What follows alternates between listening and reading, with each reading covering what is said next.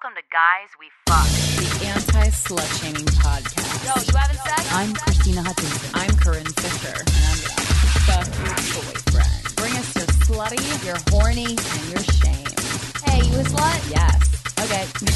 Let's talk about fucking. Hello, fuckers. How you been? What's up? What are you doing? Welcome to another episode of Guys We Fucked. It's the anti-slut shaming podcast. I'm Corinne Fisher. I'm Christina Hutchinson. Oh, I just realized, I'm like, where's that camera looking? Nowhere. No, we just got that one. Okay. We don't need it. We're just here. I've just never seen a studio like this. Anyway, welcome to Guys We Fucked. I think we already said that. Who knows? Not even paying attention because I'm amped the fuck up. Yeah. What you mad about? So welcome to the show. We're going to talk right now about the Johnny Depp versus Amber Heard case. I know some of you... And some of you, by I mean like some members of society, not you personally, the Guys We Fuck listeners. But I know there's mixed feelings on this. Some people are like, it's just a celebrity thing. I personally enjoy learning about celebrities. And I think they do tell us a lot more about the culture that we live in than we even realize. Mm-hmm. That being said, I don't like to watch like celebrities throw each other under the bus or like get into messy fights. But this is not that. I think... if you don't realize how important this case is and how it could affect you as a person in a relationship, then you're missing something. And I myself didn't really pay attention to this case until maybe 3-4 weeks ago. It is documented on Without a Country, because the new show that I do with Shane Smith. A couple weeks ago, I kind of just saw a lot of things happening on the internet, mostly what I would call a pile-on. And anytime I see a pile-on on somebody, especially a woman, I need to look into it because a lot of times I think it's unwarranted. And I'm talking about a pile-on. We've lived through Harvey Weinstein, through Bill Cosby, and the pile on for those two people who I think we can say are monsters, mm-hmm.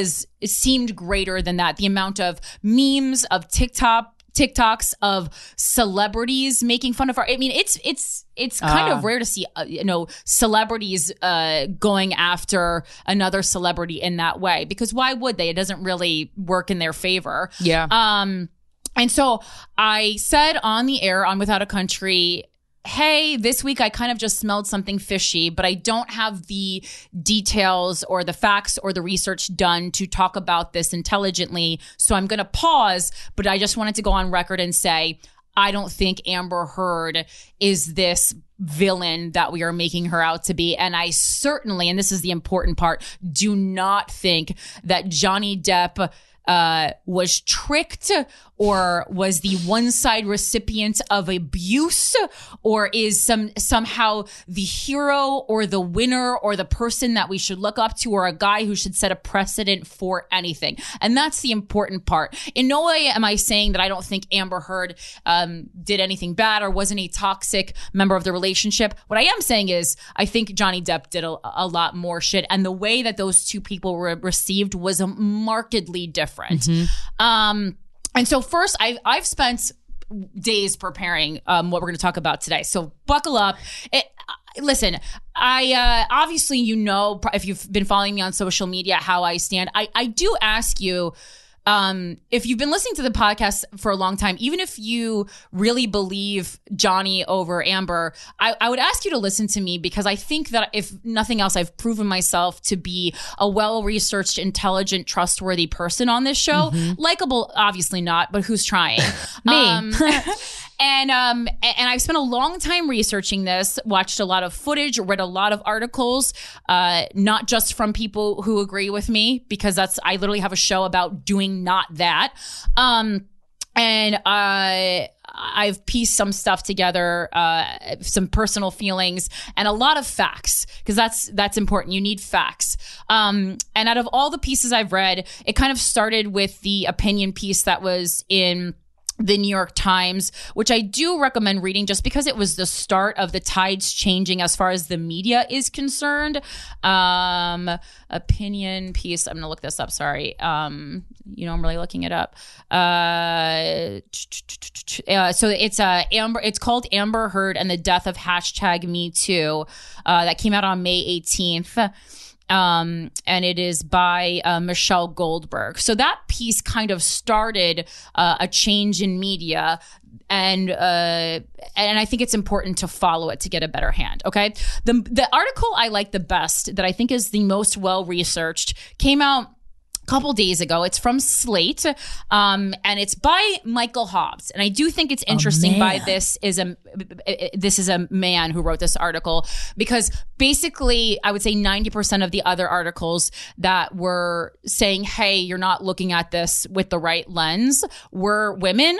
And I know there's been a lot of chatter about this isn't just women are always right. Yeah, no, it's not that women are always right. But in this instance, I think it's a really interesting look into how we as a society look at women and how we look at people who aren't the perfect victims. So Michael Hobbs is he's a writer, and he's the host of a podcast called Maintenance Phase. And I looked it up, and it's a very popular podcast, and it's a podcast that is literally about debunking with proof things that are incorrect. Mostly they focus on health, wellness, and scams. But this is a man who has a following, and he has a co-host who's female, who has a following because he is so good at debunking things. So keep that into mind, because it is important.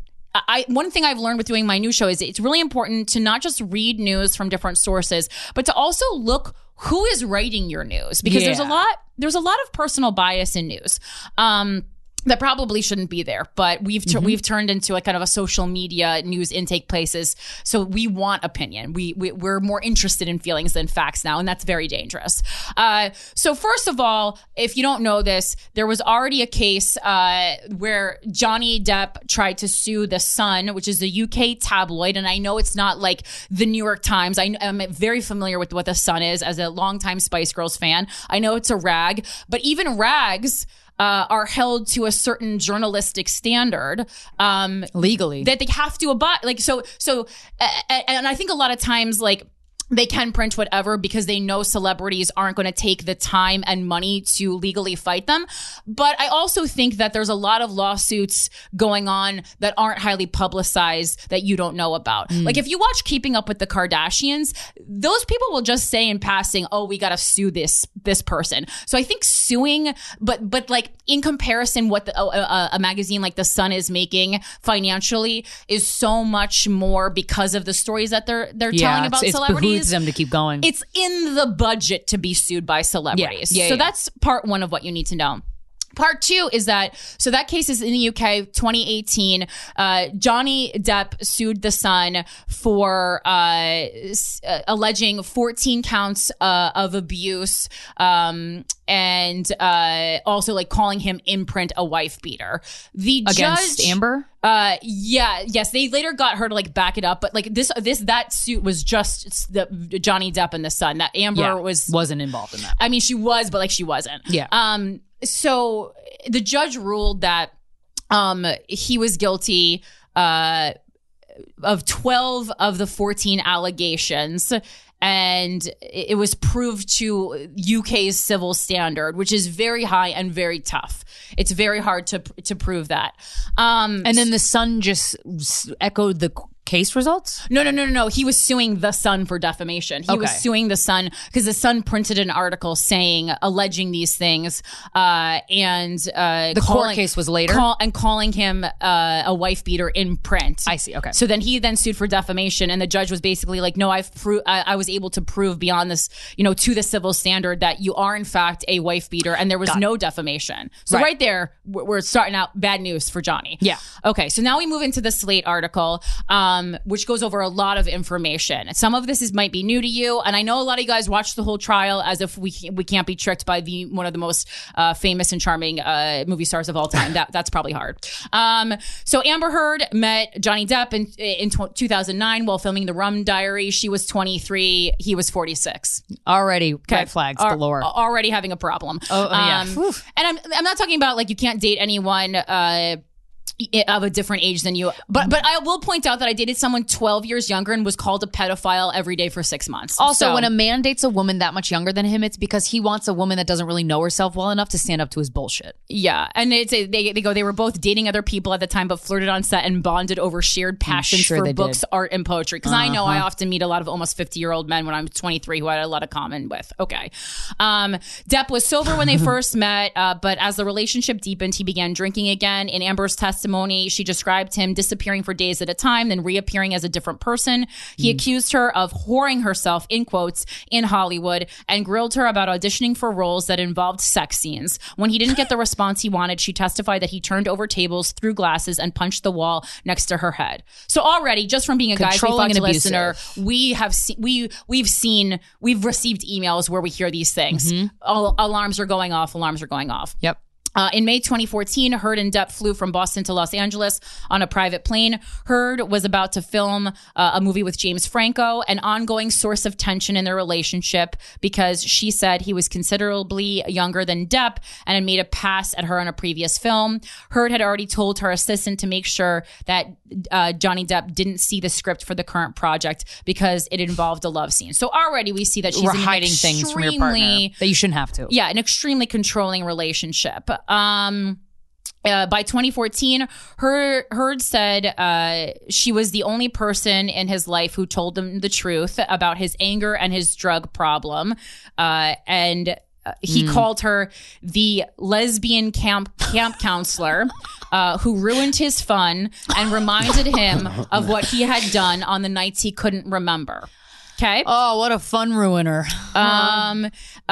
Moving forward, the writer of this article points out that Heard's narrative also matches nearly all the available evidence, even the evidence against her. In 2018, Depp sued the British tabloid we were just talking about, The Sun, for calling him a wife beater to defend itself against the UK's notoriously tough libel laws. The tabloid called Heard to provide evidence to substantiate its claim, which they won. The UK trial includes a text from Johnny Depp's assistant after a blow up on a private jet where he kicked Amber Heard. And the assistant says, when I told him he kicked you, he cried. So he kicked her and was so fucked up that he didn't remember. The assistant is saying that. And if you know anything about working in this industry, you know an assistant is not fucking causing trouble for no reason. Yep. If anything, we're constantly trying to not be in trouble. Mm-hmm, well, as someone who has been not this high level, but I've been a reasonably high level Hollywood by way of New York assistant, and you are constantly just looking at my BlackBerry to just try not to get in trouble. Yep, that's the whole job. Just try not to fuck up and get anyone mad. Johnny Depp's text also confirmed the outlines of her account. Both trials featured numerous texts in which Johnny Depp admits to becoming a different person when drunk or high. That's fun. He says, my illness somehow crept up and grabbed me. I, of course, pounded and displayed ugly colors to Amber on a recent journey. So that's a message that he sent to a friend. So obviously, he's talking in his fucking Johnny Depp made up language. Like he fucking went to linguistic school with Madonna. It's just so eye-roll-inducing. Celebrities be making up their own shit, man. So insane. Two or more friends testified that they saw him acting aggressively towards her on one occasion, and her sister confirmed another. The sister also testified in the U.S. trial that Depp once held her dog out of the window of a moving car when he was drinking. Be dead. So if you don't care about, I included that because if you don't care about women, I know you at least care about dogs. It's true. So there was audio, there was numerous audio recordings presented at the trial as evidence that include acknowledgments by Depp that he has exploded in anger at Heard many times. That's been proven. Yeah. And one, she says, I cry in my bedroom after I dumped you a week prior, after you beat the shit out of me. And Ooh. Depp replies, I made a huge mistake. I won't do it again. So, right, so that's implying that you beat the shit out of her. Of course. And then this is a famous line we all know, the one where Heard says, put your cigarettes out on someone else, and Johnny Depp replies, shut up, fat ass. Oh, really? Wow. No. And I just, FYI, guys, the only thing I know about this case is that allegedly Amber Heard pooped in the bed, and there's all these memes about it. And right. I did share one, but I don't know anything about this case. And that's what so many people only know. Yeah. And I think that's important. That's important. Yeah. And okay. Let's see. Then we go into other people, not Amber Heard, talking shit about Johnny Depp. Not talking shit, like telling traumatic experiences with Johnny Depp. So as early as 1989, Johnny Depp was responding to rumors of on-set tantrums, misbehavior, and egotism while filming 21 Jump Street. A 1998 article referred to the legendary Depp temper. And just think how long ago that was and how recently men have still been misbehaving on high levels in Hollywood. And so if this has been pointed out in 89 and 98, where that's bad. Mm-hmm. In 2000, both Terry Gilliam, who's the director of Fear and Loathing in Las Vegas, and Mike Newell, who directed Johnny Depp and Donnie Brasco, told Esquire that he had blown up on their sets. And again, they're male director. They don't have anything to gain from that. They don't have anything. They were probably just fucking sick of dealing with him. Yeah. Now, and also, I think a lot of people don't know this, now that Johnny Depp is done with the Heard allegations, he will defend himself against a 2018 lawsuit filed by a crew member who claims Depp berated and punched him on the set of City of Lies. So that's male-on-male abuse, if that makes you feel more comfortable, if that's not feeding into this, feminist agenda that I've personally cooked up. Our witch hunt. And so, and again, it's like very selective. This I've talked about before. I think on Without a Country, Ellen Barkin, who was a former friend and lover of Johnny Depp in the late 90s, said he was controlling, jealous, and once threw a wine bottle across the room in one of his rages. Another of his exes, Jennifer Grey, described him as crazy, jealous, and paranoid. Adding to this, Johnny Depp, I don't know. I think you reminded me of this, Mike. No, you didn't. Someone else did. A man reminded me of this. Kate Moss? No, defended Roman Polanski. Oh, right. Defended Roman Polanski. Mm-hmm. And also said the accusations against Harvey Weinstein were implausible because his wife wasn't some hairy-backed bitch. Oh, I didn't even have the time to dig into that. But I had not heard that. Yeah, wait. That's bad. Mm-hmm. Oh my fucking God. His texts from early in his relationship refer to Heard as an idiot cow. These are all quotes. Idiot cow. Let's make t-shirts. Filthy whore and quote, worthless hooker. One says, I'll smack the ugly cunt around before I let her in. Don't worry. Wow. This is the writer again. These may be jokes to Depp, but other correspondence has a sharper tone. In an email to Elton John, Depp described the mother of his children as, and that's not. That's the Vanessa. Depp described the mother of his children as the French extortionist ex-cunt. Later texts refer to Heard as flappy fish market. We've heard that one. Cum-guzzling whore. Ooh, that's been said about us. Yeah. And scumbag gold-digging cunt. And again, I'm not saying that you're not allowed to talk shit about your ex in text messages, but this just seems like... Does he have a high regard for women? It seems excessive. No. And exactly. There's a difference between like non-gender specific language that just is saying that you hate someone, and and women hating language. Yep. And this is women hating language, and you need to learn how to identify it. Mm-hmm. Depp and Heard had no prenuptial agreement, meaning she would have been entitled to millions in their divorce, regardless of whether she was abused. She dropped her claim for ongoing support and ended up taking significantly less than she was entitled to. So she's not gold digging. As part of the settlement, she did withdraw the abuse allegations. So basically, she would have been left with no money had she not withdrew them. Signed a non-disclosure agreement, which is a common problem. Non-disclosure agreements are truly like gag orders, and I think that they legally I mean, I understand why you need them from a professional perspective. Yeah, but from a marriage perspective, Jesus Christ. Yeah, and we absolutely we have our people who work on Guys We Fuck sign and not NDA, but that's because they're reading your personal emails and we don't want them saying shit. Sure, but when they haven't, and we don't want them announcing projects before we announce them, but professional reasons. But I don't think know if you guys know this, when you're signing a non-disclosure agreement, many times you're also saying you can your right witness you can witness really illegal behavior. You can undergo illegal behavior and abusive behavior, and you are still by law not supposed to say anything. Yeah. And co-signed a vague statement that the relationship had been volatile, but that there was never an intent of physical or emotional harm. Listen to that language again. She was made to sign to get any money. She had to sign something that said the relationship had been, in quotes, volatile, but in quotes again, there was never an intent of physical or emotional harm. Right. Meaning physical and emotional harm was 100% caused. Done, but it wasn't intentional. I didn't mean to do it. Everyone I've ever married is a cunt. I guess the problem's not me, it's all the cunts that I marry. And not only did celebrities get involved with this narrative, brands also got involved. If you saw, we all remember the makeup incident that everyone on Instagram likes to bring up. So here's the real skinny on that, since you guys fucking just are like, she lied, she made up the wrong, she said the wrong palette, the palette wasn't out in the year. So now I got to the bottom of this too, thank God. In the early days of the trial, Amber Heard's lawyer held up a concealer kit to demonstrate her point that Heard's bruises often weren't visible in photographs because she covered them with makeup.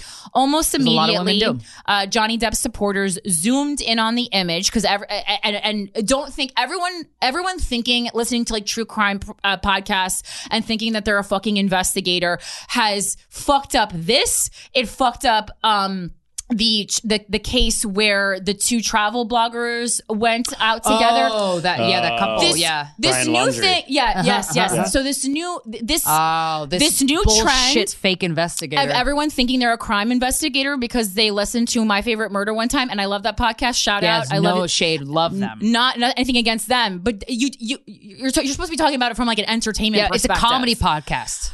So just remember that. So that's crazy. Almost immediately, Depp supporters zoomed in on the image, identified the makeup brand, and starting tagging it on Instagram. And of course, this company, they just care about money. So then the brand's official account then debunked Amber Heard's lawyer, saying that specific makeup palette they were using as a prop in court only came out in 2017.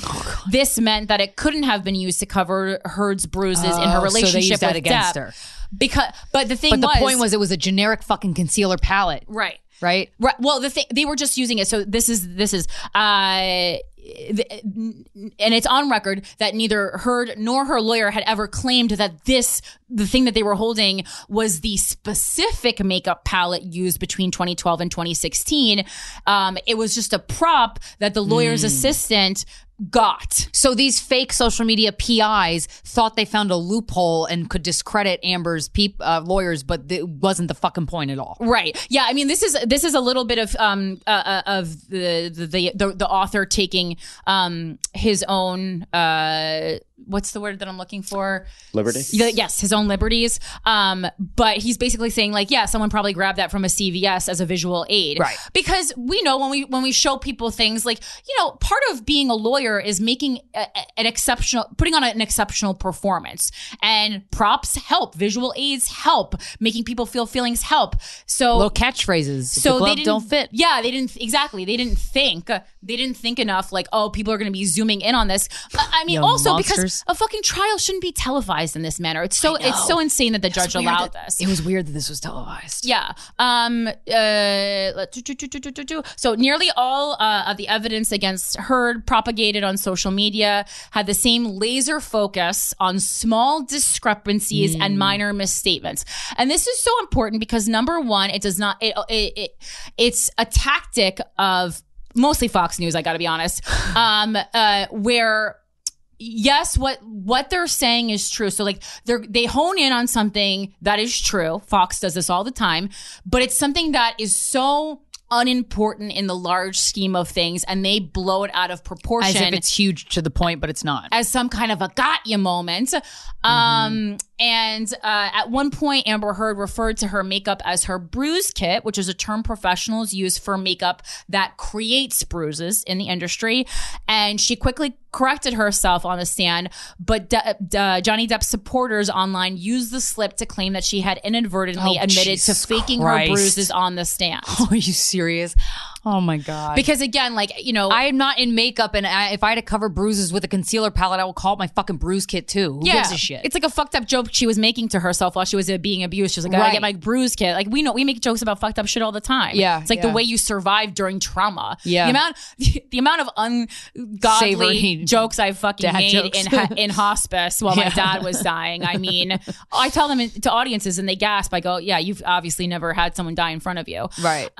The greatest okay, and this is another thing. So everyone says, what about the donations? So she said she was gonna donate stuff that she won in the divorce settlement to the ACLU, and then she never did. This is explained here. So the greatest and most effective discrepancy was her charity donations. After she negotiated her $7 million divorce settlement, Amber Heard announced that she was donating half to the ACLU, and she does work for the ACLU as well, mm-hmm. and the other half to Children's Hospital Los Angeles. Over the course of the trial, Depp's lawyers revealed that the charities hadn't received the full amount. What a cunty move on their part. Yeah, and that Heard had lied about giving the money away. And obviously this looks bad. And then the author says, until you show the tiniest shred of interest in discovering, again, the facts. Mm. Well, yes, it's true that Heard hasn't donated the full amount.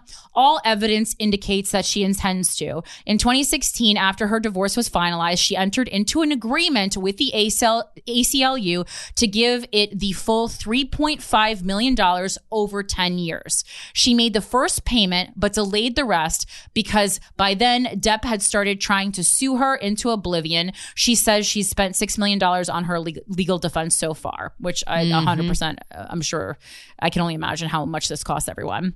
Large charity donations are routinely spread out over longer periods, and representatives from the ACLU testified that Heard was transparent with them about her financial circumstances and remains committed to completing her payments. The proven lie here amounts to an imprecise choice of words, because on the stand she said, I donated, when she should have used the terminology, I pledged. Okay, so again, absolutely nitpicking to get the outcome that you want. And I think, didn't she already? She gave them $1.5 million, didn't she? Gave them, right? She gave them, she gave them the first payment she gave already. Yes, that is. I don't know the exact amount, but also she too, if I said I want to donate this money, and then the guy ends up suing me more, I'm like, and if I'm in financial duress, what the fuck do you expect? Like, you holding me to that doesn't prove anything about my own efficacy or my own morality.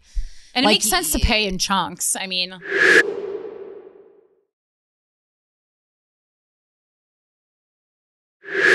all right. So Heard is not a perfect victim and has never claimed to be, which is true. In her own testimony, she admitted to engaging in screaming matches, fighting back, and insulting Depp in the final year of the relationship. They were only together for like 15 months total, I believe. Oh, really? Jesus. The judge in the UK trial said there was probably some truth in Depp's accusation that Heard was condescending about his drug use.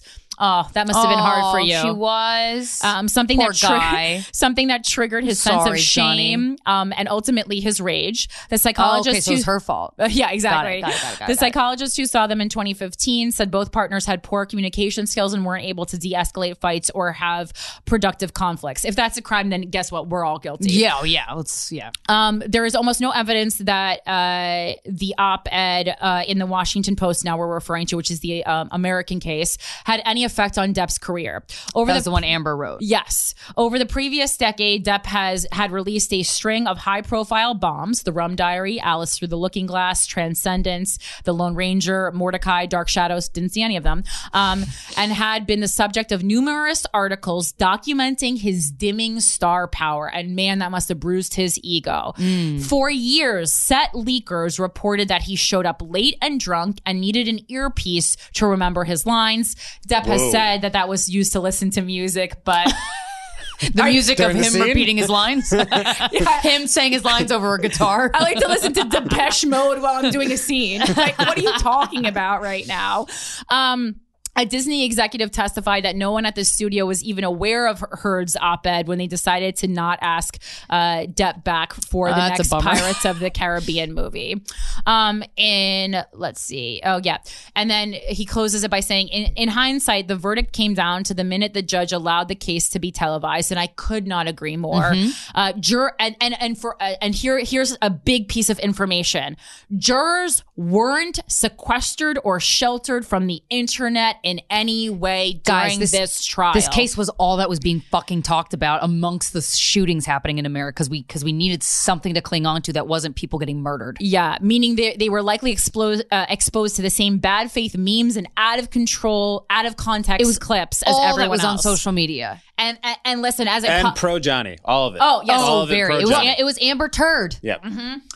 And as someone who loves fart humor, I thought that was funny, and I shared it without even looking at the videos. Really regret that. And as podcasters, God, who knows the power of an out of context clip more than us? Literally, the people who work for me at Gas Digital, I don't think they work for me. I guess work with me at Gas. Corinne's an abuser. The people who work with me at Gas Digital, like the people who produce the clips and stuff for the show, almost every week I have to be like, take that clip down. Because from the news show, they take some out of context clip where I'm talking about someone and it looks like I'm saying this thing. It's just right. This has happened like so many weeks in a row. Oh, it's exhausting. Plus, this case has been swirling around the internet for years, which is true, making an impartial jury difficult to imagine in the first place. One man was allowed to stay in the jury pool after revealing a text from his wife that read, "Amber is psychotic." Wow. So that's fun. That's a little sway. Swaying much. That was allowed, which is... Wow, that's crazy. That is insane that this case was allowed to be documented. Oh, and you're feeding is to the sharks. Yeah, which is public consumption in the internet. Yeah, and if you want to see the power of TikTok and what power it held over this trial, just Google how TikTok affected the Amber Heard trial. It's there's a BBC article, Trial by TikTok. There's a CNN. Slate. Article. Yeah. There's a Slate article. There's a New York Times article.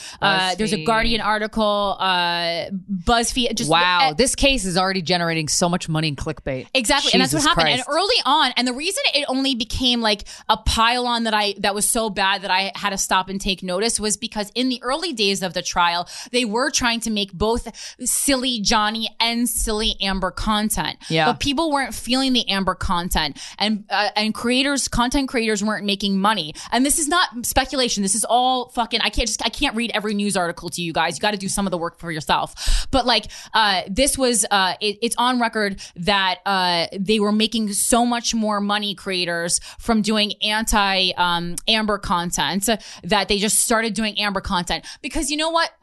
A real like mentality that we have as this society is like to shit on women. And also just to they're celebrities. They're not human. It doesn't matter. Also, we can do whatever we want to them because they're rich and they're famous and they were asking for it, and if they didn't want to be abused by all of society, they shouldn't have followed their dreams. That's the fucking mentality that we have, and it's absolutely disgusting. Do you not remember Britney Spears, Monica Lewinsky? Do you think this is not the same exact thing? Of course it is. How many times do we need to relive history before we learn a fucking lesson? A lot more, apparently. It's nauseating, and I think part of it is also like we care more for Britney Spears because she gave us a lot more things. Amber Heard, Amber Heard didn't create anything I love, so I guess she doesn't matter. She wasn't in any of my favorite movies, but I don't want to give up Edward Scissorhands and Cry Baby and that fucking bastardization of Willy Wonka and the Chocolate Factory. If you like that, you didn't like that. You like that? It was very creepy and pedophilic. A therapist, if you like that movie. That's my hard stance. So I am sorry to tell you this, guys. But if you think that Johnny is innocent or the hero, you were tricked. You got got. And it sucks. I don't get got a lot. I've gotten got by a fucking manipulator, abuser guy before. And it's not one I've talked about on this show. And I'm not going to start a thing here. But it sucks, okay? It sucks. Not physical abuse, but... everything else, though. Yeah. And it sucks. I know it sucks when you as a smart person get got. It sucks. But...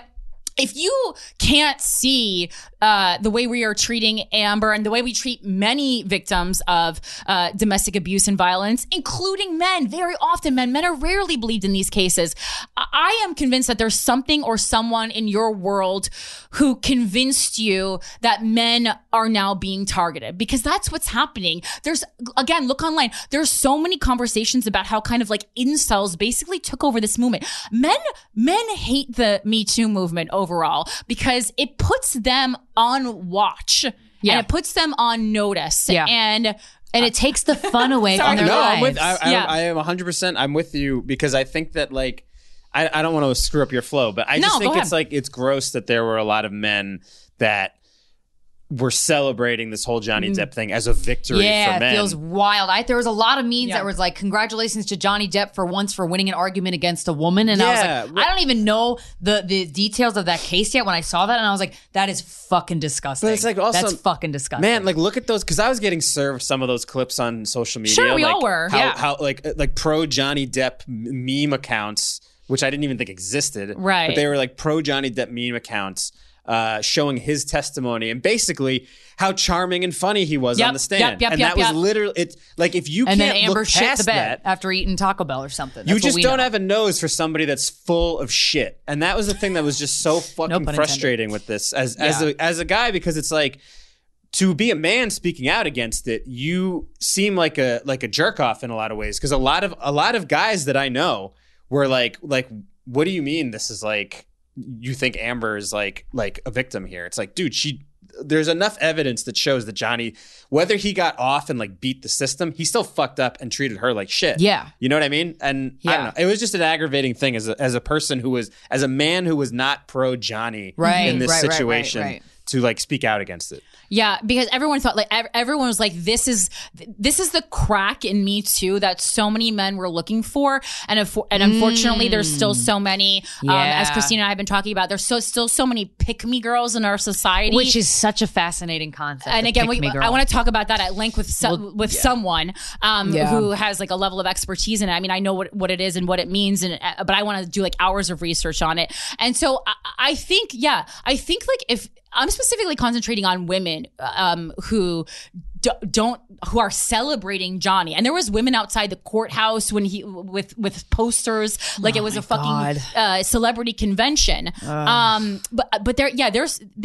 there's like a little girl inside of you who is hurt or abused. Oh yeah. And something in you, I truly feel, will feel better if the attention of being called the crazy lying whore isn't on you anymore. Yeah. Let's look at that girl and focus on that. And the fact that she's such a beautiful, stunning woman, I feel like people feel even more powerful, men and women, shitting on her. Oh, and that's really disgusting, because society says if you're a woman, your value is in your looks. So, now we can even feel better that we're taking down, number one, a woman, number two, this hot female Hollywood ingenue, and you feel like this gross sense of power that you get to shit on her, and that's also something that you should take a fucking look at. Yeah, there's pieces of trash. You really just hit on something. The most interesting part of this Clementine Ford piece that I shared on Instagram. She's at Clementine_Ford if you want to go read it.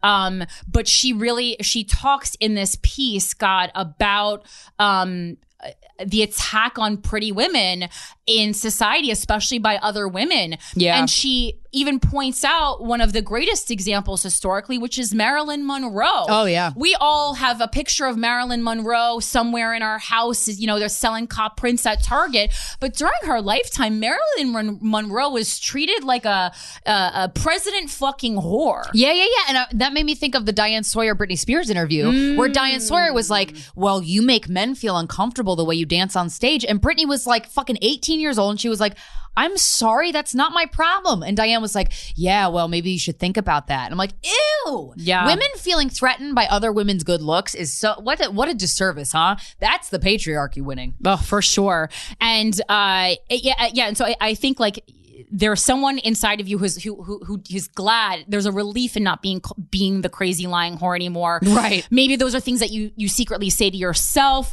Maybe someone you love or who loves you in quotes says those things to you. And maybe for a second it was nice for the negative attention to be on someone else. Right. To be on someone more famous, with more money, who's prettier, who had the opportunity to date. Opportunity in quotes to date one of the most famous movie stars of all time. Ooh, wow. Maybe that diversion of attention felt nice. This is my writing now, guys. Maybe that diversion of attention felt nice for a moment to breathe, a moment to hide, a moment to agree with the people who have talked down to you and part about of the mafia. You for so long. Because hey, if you can't beat them, join them. And I do have some sympathy for you in that. I fucking get it. It must fucking suck to have those voices in your head, but to use them and to weaponize those mean voices that you use towards yourself or that other people use to you to another woman is reprehensible. Yeah, again, we kind of covered the lying. Everyone's like, she lied under oath so many times. I mean, First of all, I think it's more like she messed up a few times and we all honed in on those mistakes because we love to nitpick women. Because you love Captain Jack Sparrow. Well, how many times have you heard on this podcast and in the world, like, women can't make mistakes. Women of color have to be perfect at every fucking thing because one little slip up and the whole world gangs up on you. What a disgusting way to live. Right. And first of all, I mean, we all lie a little bit to make ourselves look better. And I mean, I don't even think it's called Instagram. I don't even think it's like purposeful. I mean, I think sometimes it's like leaving things out. It's survival sometimes. It's like knee-jerk reactions a lot of ways. Also, if you're being abused over the course of many, many months, I would think that you would just like misremember things. I wasn't abused and I misremember things from relationships all the time. Not because I have some fucking ulterior motive, just because the human memory constantly fails us. Yeah. Constantly. It does. And there's a lot of scientific evidence to back that. Yeah. Witness accounts are not... Like, I know people think witness accounts are this strong form of proof and evidence in court. They're really not, because we misremember so many times. Think about all the times that, you know, people saw a guy. I mean, this is the most common thing is like people see a black man committing a crime and then they just choose another black man from the lineup. Like, our memories aren't fucking good. And also, like, do you know how embarrassing and invasive and vulnerable it is to talk about all the worst parts of your relationship publicly? Because I do. And Christina does. It's not fun. You know, it fucking sucks a lot of the time. And then when it gets used against you, oh, that hurts. Yeah.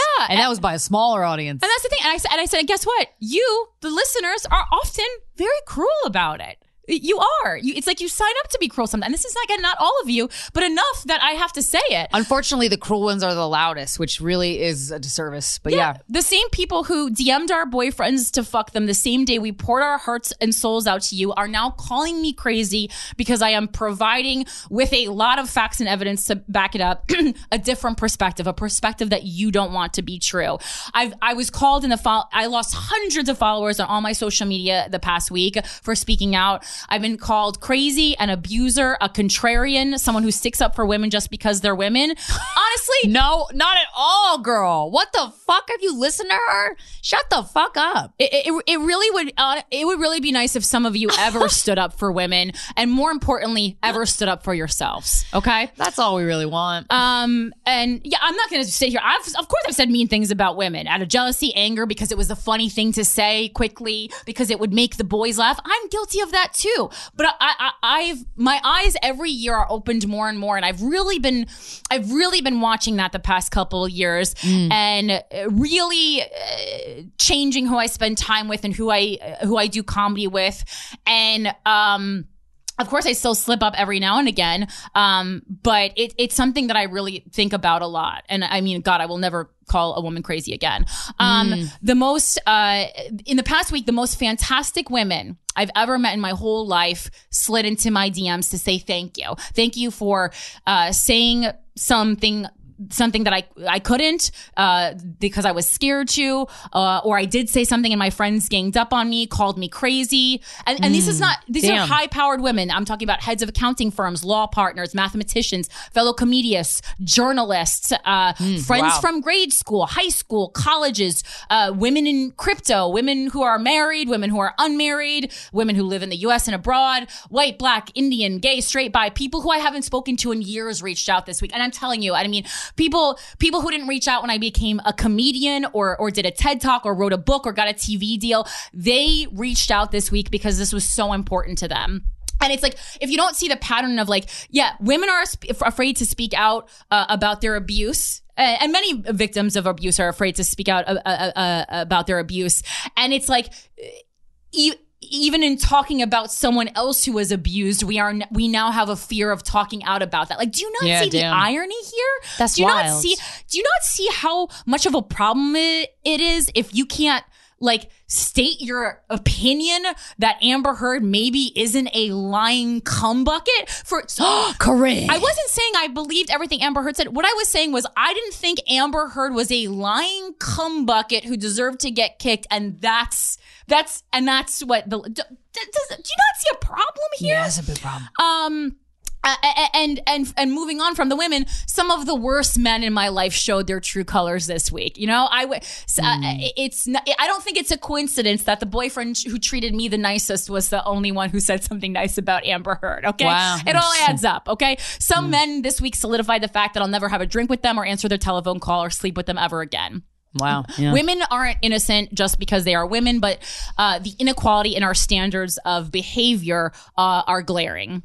When will we stop begging men who never respected us in the first place to choose us and like us and think we are worthy of being fucked by them? How can we undo the need to be picked by men? Did you feel good when you said Team Johnny and your guy friends or your boyfriend or your husband said, "That's why I love you. You're a girl who gets it"? Did you feel chosen and special? Because in that moment, you chose him over you yet again.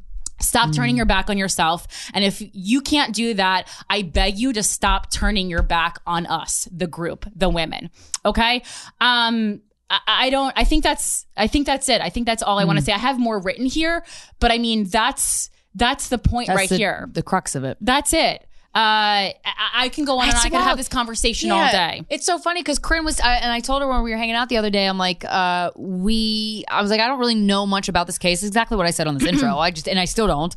And then she told me like what the verdict was and why the judge ruled that because of the op-ed piece that Amber wrote. I'm like, that is dangerous. And the fact that Corinne's getting all this awful residual reaction from saying that Amber Heard isn't a cumbucket who deserves to be kicked is wild. And I'm like, man, people on this planet are there's so much energy, like pent up bad negative energy swirling around in our minds and in our hearts and our souls that we're just ready to pounce on people without actually thinking and analyzing the facts because you don't have enough energy to. Well, just stop taking your, like, it's not, don't use this case as a public punching bag for your own shitty problems. Look within, man.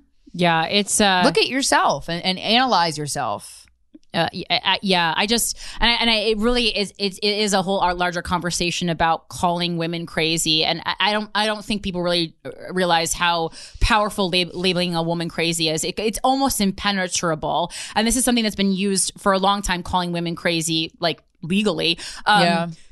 Dave Chappelle years ago, if you guys remember, you know, he took a long break from comedy and from his TV show, and he said not to label people as crazy, and he became a provocative hero. It was poignant when he said it. When women say not to call women crazy, it's somehow we're a lunatic. It somehow makes us crazier. Oh, she should go to the loony bin. Yeah. I just to see people in my comments calling Amber crazy, someone you've never met, and me crazy, someone you've also probably never met. I really think you nailed it on the head, Corinne, when you were like, people want to call this woman crazy so that for 1 second the spotlight isn't on them. The spotlight is internal, right? So if you're a woman who commented on Corinne's Instagram, like, oh, Amber Heard is crazy, your spotlight is internal. Obviously, I see it now because I see that comment and I fucking see through that shit.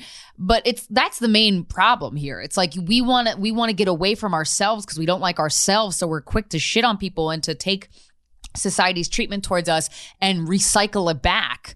And that's never gonna, you're gonna live a life of chaos, if anything internally, if you keep living life this way. Yeah. So. And I mean, it was so weird because so many of the like public comments were anti-Amber, pro-Johnny, and then the DMs were all like, oh my God, thank you. So it's like, yeah. There's something smells really funny when people are afraid to speak up about something, about anything. Yeah. Whether I agree with it or not. I didn't spend all weekend researching because I give a shit what you guys say to me on my Instagram. I don't care about that. It's so disheartening, and I use that word a lot on this show, to spend almost a decade doing a pro-women show and have so many women respond in the way that you did. I'm not even started on the men yet. And if you want to do some further research into other cases like this, you can look into Gamergate and how Anita Sarkeesian was treated. And then also, very famously, you can look into the Mia Farrow and Woody Allen case. Mm-hmm. And again, this is not even, I know some people are like, you're allowed to have your opinion, Corinne. My opinion's right. I'm right on this. I don't care if we reconvene in 20 years, but this is what's happening is fucking wrong. Yeah. It just is. I know it is. I've really never, there's very few times over the course of this podcast that I felt this strongly about something. Yeah. That wasn't related to myself. Yeah. So there we have it. So that's that. Presented my fucking case. You know who else is, you know who's just lovely? Here's a conversation we're really excited for you guys to hear is our guest this week. Oh my God. I'm so excited for you to hear this conversation. I love this man. We bonded so much and have so much in common. But for you guys, what you need to know is he's a relationship expert. He is an award-winning sex therapist, and he's host of Sex and Chronic Illness Podcast. Ladies and gentlemen, please welcome to the show, Dr. Lee Phillips. Out of balance, halfway falling down. Charged up feelings, trying to find a way out. Pull me over, take me where I pass. Little moments catch me by surprise. I'll be back.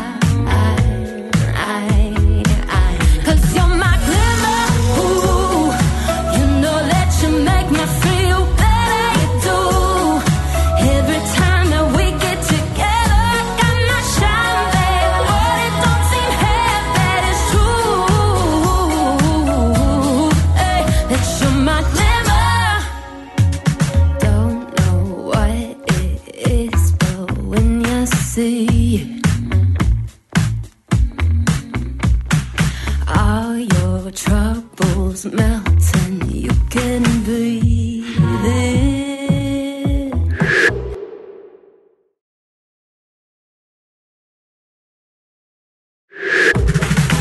Pull your heartstrings till you. Oh, ladies and gentlemen, we are here with Dr. Lee Phillips, aka Lee.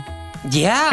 I'll be calling you Lee at the end of this. Dr. Phillips, you are a relationship expert. Yes. Therapist, psychologist, any other? Psychotherapist. Yes. Psychotherapist. You're a therapist for psychos? Yes. Sex and couples therapist. Couples therapy. All those where relationships things. Go to die or to re-blossom perhaps? Well, a little bit of both. Yeah. A lot of people. Honest answer. Yeah, they can die or they can blossom, right? Right. I mean, that's really why people, I think, come to therapy. Yeah. And mm-hmm. Or you discover, like, do I want to put the effort into this shit anymore? Right. Sometimes, I mean, it can get exhausting. Yeah. You know? Yeah. So we were talking before we started recording, because you have a lot of interesting topics you bring up on your Instagram. Let's just start with a weird one. Splooshing. What is splooshing, and what is your experience with people talking to you about it? Well, you know, what's great about being a therapist is that often when you hear things come up in the sex therapy world, we have mentors and mm-hmm. supervision that we can go to. So the first time when I had a client that said, I'm into splooshing, I was like, what the fuck is that? Wait a minute, let me figure this out. And so then I heard that it is about playing with food when you're having sex. Okay. So, which people do. I mean, you hear about the whipped cream and the banana and the chocolate and all that. But he told me that he enjoyed sitting on cakes naked. I get that, the freedom in that. It's like I do too. It's like peeing in the ocean. Yeah, well, you know what? It really is when you think about it. But if, you know, and he said, I like the way that the cake and the icing and everything feels on my genitals when I sit on it. Okay. Yeah. So I'm like, I can see where that can feel interesting or it can feel good. Well, it's like, you know, that what's that movie with Robin Williams where he's the doctor and that old lady was Patch Adams. Yes, Patch Adams. And she's like, I've always wanted to go into a pool full of noodles. And she did it. And you're like, I would fucking love to be in a pool full of noodles. That would actually feel really good. And I would want to be naked in it just to see how. Because it's like slick and it's all over your skin. I think that would be fun. I think it would be fun too. So you know what? I was, you know, and one of the things that we do as sex therapists is that sex-positive sex therapists is that we tend to validate and normalize. And so when he told me that, I was like, okay. And then from then on out, it was like, okay, so you love sitting on cakes. I mean, the thing of it is that he wasn't really coming in because of that, but he knew that I was a kink-aware therapist, so he could talk about it. Right, which is not everybody. Right. Because if someone came in and they were like, yeah, I like to sploosh or, you know, I like to urinate in my wife's panties, I mean, then they would go, well, you need to go see somebody else, right? Right, yeah. I am not equipped. Right. Do people work out their trauma through kink? Absolutely. Absolutely. It can be very powerful for someone because they can actually focus on something else that's not always their anxiety or their trauma response. So they can go into a kink scene and it can be it tends to normalize it for them. They're communicating, they're getting something from it. It's that good pain versus that bad pain. So, you know, people always think that when you're involved in like BDSM, that you must have some type of traumatic history. Right. And there's no evidence research that supports that. Okay. Yeah. But there is evidence research that supports that kink is healing to us and it's fun. And also, you have to be a damn good communicator. Oh my God. The kink community is very on top of their conversation skills. They really are. And there's this language that sex communicates that you just can't get verbally. We were answering an email when we were recording an intro earlier from a woman who comes the hardest from brutal rape porn, and she was a victim of rape herself, and I'm like, that makes all the sense in the world. You're being on the other side of it.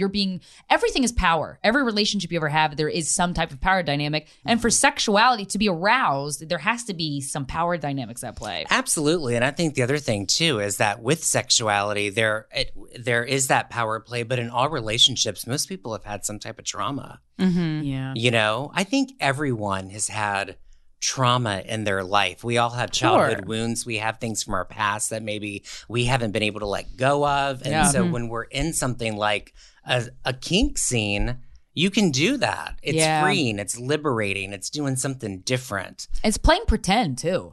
It is. It's like you're acting. Fun. Yeah, it's fun. It's diving into your imagination but incorporating your sexuality into it. Yes, it's so much fun. And I find that that's what's really healing about it is that, you know, you can have someone who is a big manager or CEO somewhere and they love to be subby in the bedroom, and then you have someone who's taking orders all day and they like to be a dom. So it's very empowering. Yeah. I saw something too on your Instagram about BDSM and was it people with chronic illness? Yeah, chronic illness and chronic pain, which is an area that I specialize in. I specialize in chronic illness and sexuality. Oh, wow. That's a big one. Yeah. That's a big one. Can you talk a little bit about that? Because that's not something that we've really covered here, and I think that's interesting. Yeah. It's one of those areas of sexuality that doesn't get talked about enough. Right. You know, we do talk about sex and disability, but what's going on with people that have invisible illnesses such as different autoimmune diseases. Yeah. And so what it does for them is that it allows them to step into a world where they're not always consumed by their pain and their illness. Yeah. Because when people get diagnosed with various types of illnesses, they stay wrapped up in it.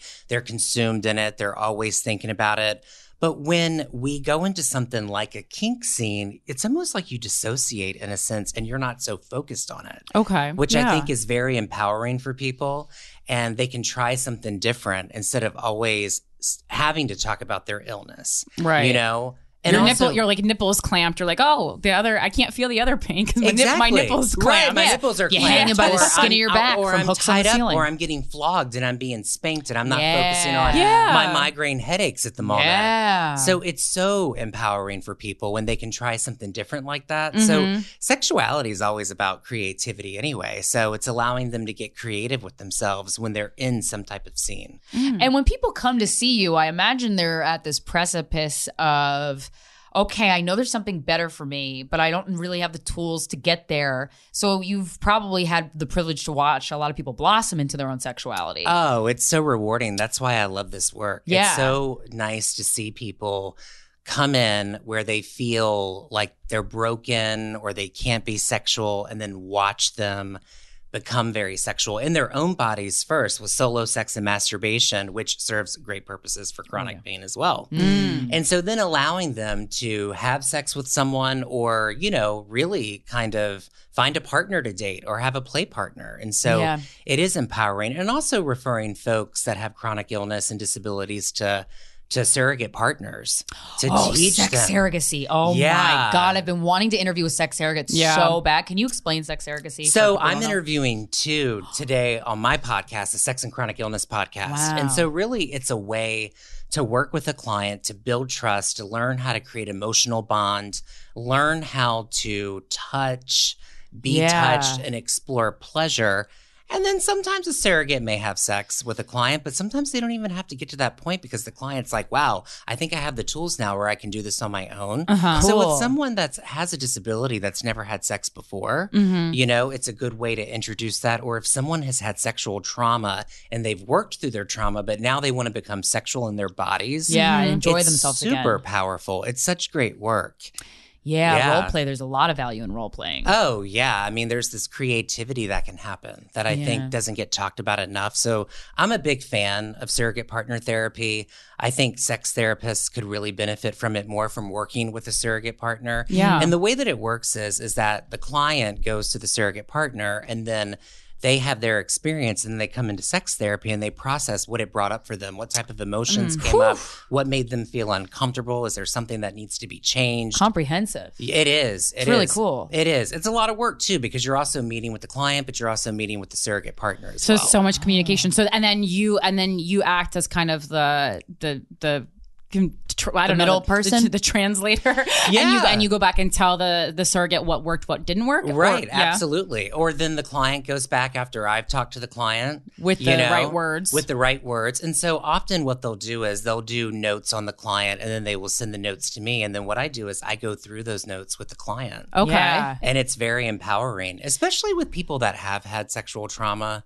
You know, because they really do feel like there's a piece of them that's missing sexually. Mm-hmm. It's very easy. Their sexuality was used against them. Exactly. It's awful. It's awful. And so the thing is that it's so easy for them to say no, but not to say yes. Mm-hmm. So it allows them to feel more comfortable in their bodies so they can do that. God, it's so funny because I this is not a disability, but like you talked about people pleasing on your social media. And I always thought about how, and I've said this before, like it would be great to have a male sex doll because I could actually figure out how I want to move with no insecurity because it's not a person there, right? But it's the shape of a person. Yeah, absolutely. And I can actually, and I'm like, oh, I wonder if there's like sex surrogates for people pleasers because I would hire one.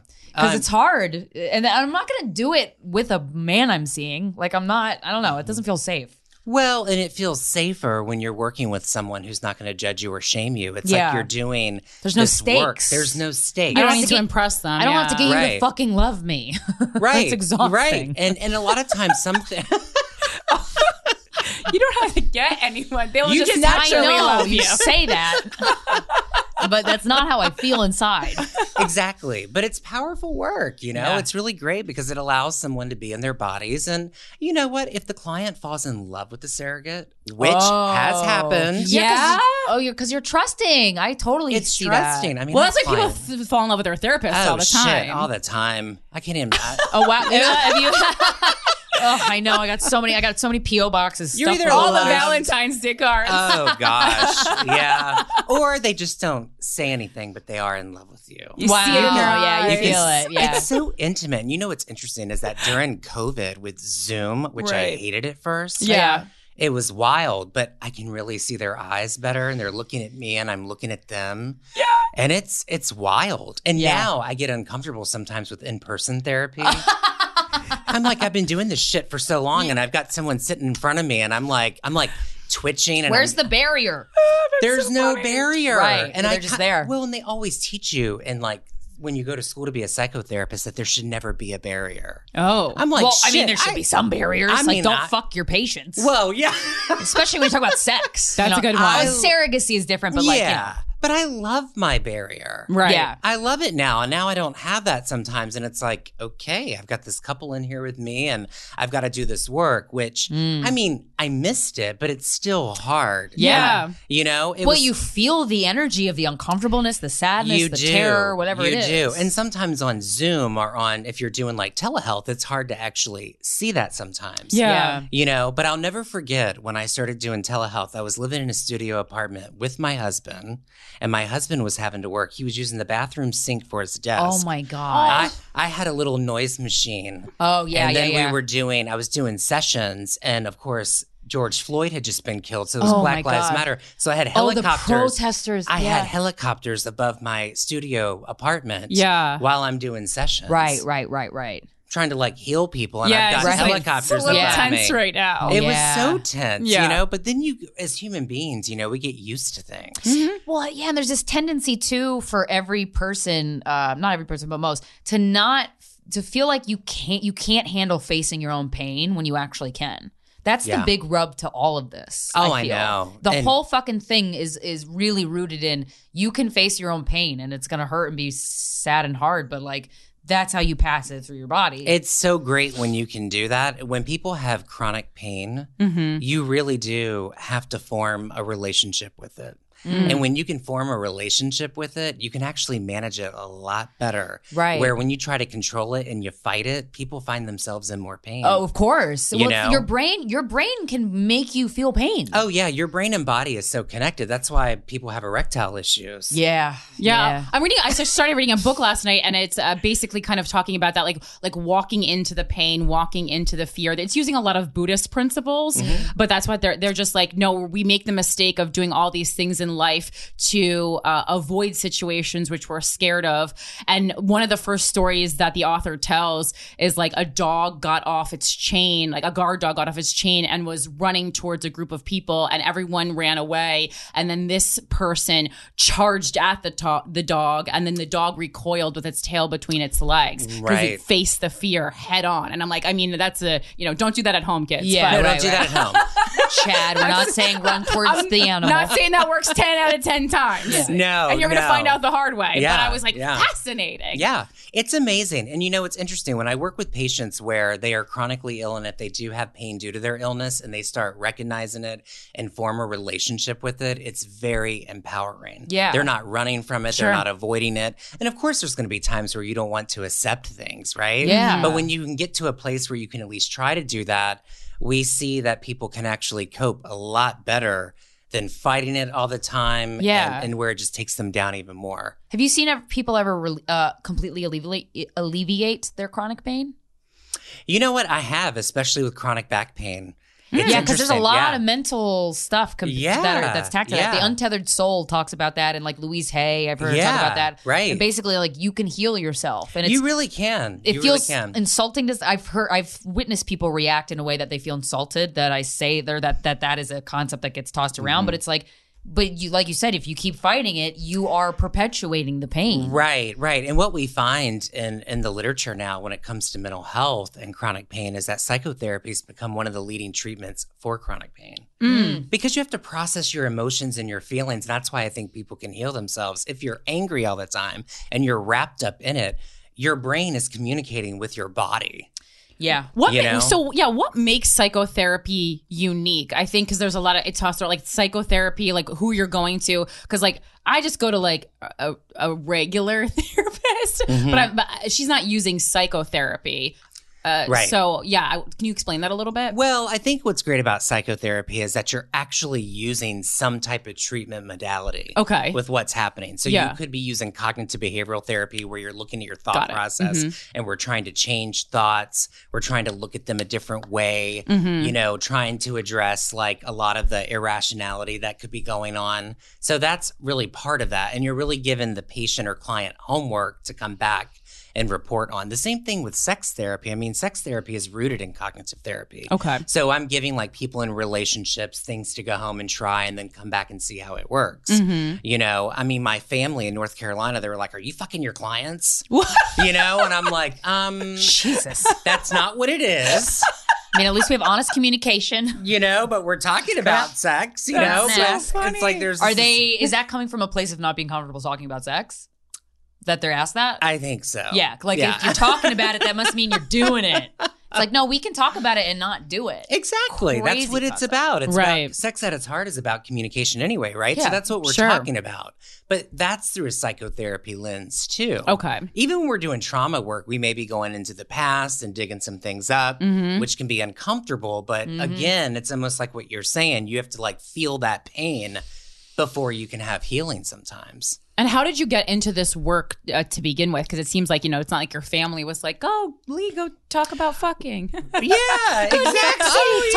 people's ding-dongs. Well, I was an actor and a dancer for years before I went in to be a psychotherapist. And so I moved to New York at 19, you know, wanting to go into theater, and went to college and then got a taste of New York City and started working at the Tunnel as a dancer, which was fun. Cool. What's the Tunnel? The Tunnel was a nightclub back in 1999. Well, it started in the 80s, you know, but I got to work at the Tunnel and explore that and be around lovely people and people who are actually pretty famous now that I worked with, like Peppermint Gummy Bear and Amanda Lepore. Oh, my God. All of those people that were there. Wow. And really Peter Gation and Alec, what's his name, who then died. He cut somebody up and he like put him in the river. The nightlight, the limelight guy. The limelight guy, party monster. Wow, you were amongst the party elites. I was. It was fun. That was like the time to be in the New York. Oh, see, I just missed it. I'm so jealous. It was fun. And then, you know, I went home and got my shit together and finished all my degrees. And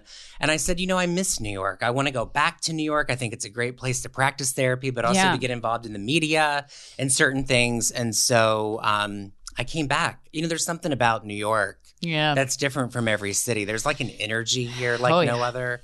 And you can come in and you can let it suck you up and spit you out, which it did to me when I was 19. Or you come back and you take it and you're like, we're going to do this again. I'm going to shroud you. Yeah. So, New York's like the ocean. Like it just pushes you out and then you go, no, I'm going here. Come back with a fucking catamaran boat. But I loved going home and working on myself and doing that. Yeah. And really, you know, that's what I found the love. I started feeding the homeless up here too when I was young. And so I started volunteering at like soup kitchens. And I was like, I think I want to go into social work, but I'm not sure which kind and give back. And so that's what really got me into this work. And then I started going to workshops and people were like, well, you should become a sex therapist because people need to like really learn to have sex or reclaim their sexuality. Shame around it. So much shame with their chronic pain. And I was like, okay, I can do that. And so that's when I started doing that because they don't teach you sex therapy in graduate school when you're studying to be a therapist. Really? No, you have to get certified. It's like equivalent to a master's degree. How many years? Incredible. Like certification. 2 years. Oh shit! Like shit, 2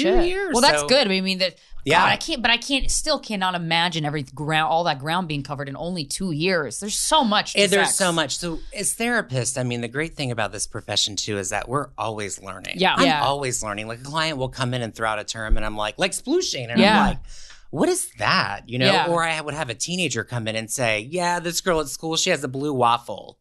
Is that a pussy? It is. A waffle? But it's one that doesn't take care of itself. You don't want to Google blue waffle.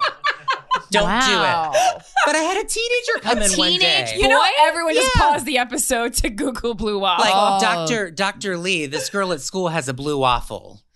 What the fuck? And I was like... Okay, that's not how we talk about women's vaginas. Exactly. And I was like, well, what is that? And then I Googled it, and it was... What is a teenage boy doing in sex therapy? I mean, honestly, that's very progressive. Well, he wasn't in sex therapy. He was coming because of his behavioral issues.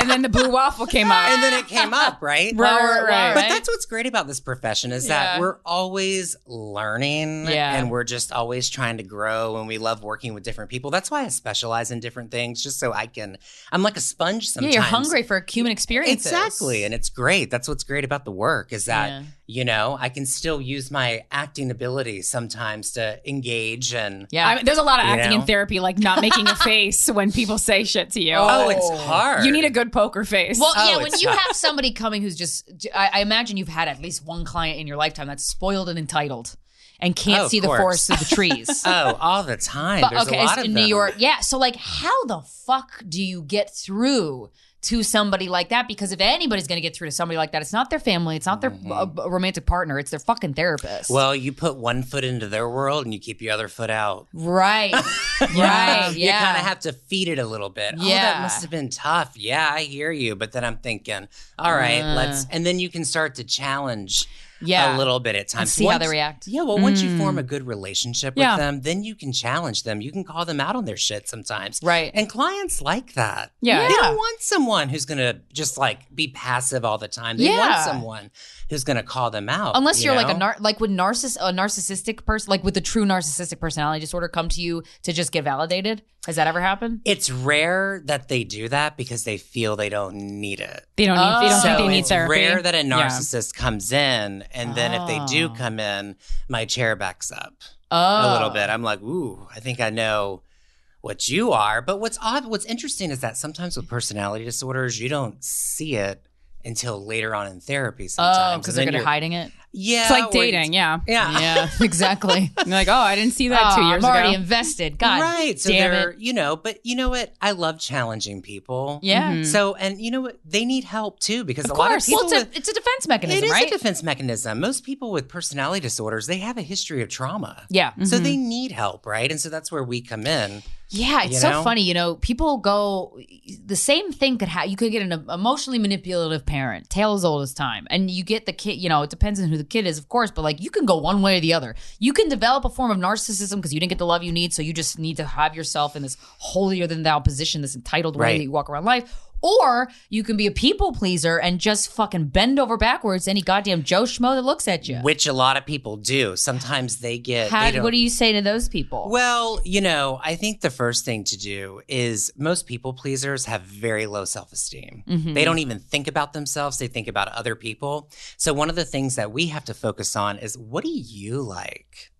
Right. What do you like when it comes to pleasure? What do you like when it comes to your life? Like, what are your values? What do you want? Right. You know, often what happens is someone will bring something to a people pleaser and say, here you go, I made you this. Oh, well, I made you this. Oh. And it's like, You don't have to make them anything. Let them say thank you and accept it. Say thank you and accept it. And it's really hard. Yeah. People pleasers also have a lot of shame. Mm-hmm. So that's the defense mechanism is to please because they're covered in shame. Yeah, I always call it the shame monster. It shows up and you either got to like attack it and let it and defeat it sometimes. Or let it come in, let the shame monster do its thing, and then let it go. Yeah. You know, but people pleasers, they need a lot of healing too. Yeah, they do. So it always comes up. But, you know, I mean, that's what's great about this field is that there's always help out there with the right therapist, you know, that you can gel with. Yeah, I imagine as a people pleaser, if you engage in like as a dom, I wonder if that would do anything.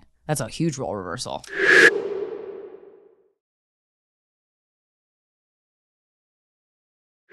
Oh, yeah. No, it can be empowering. I've actually had a client one time that did that.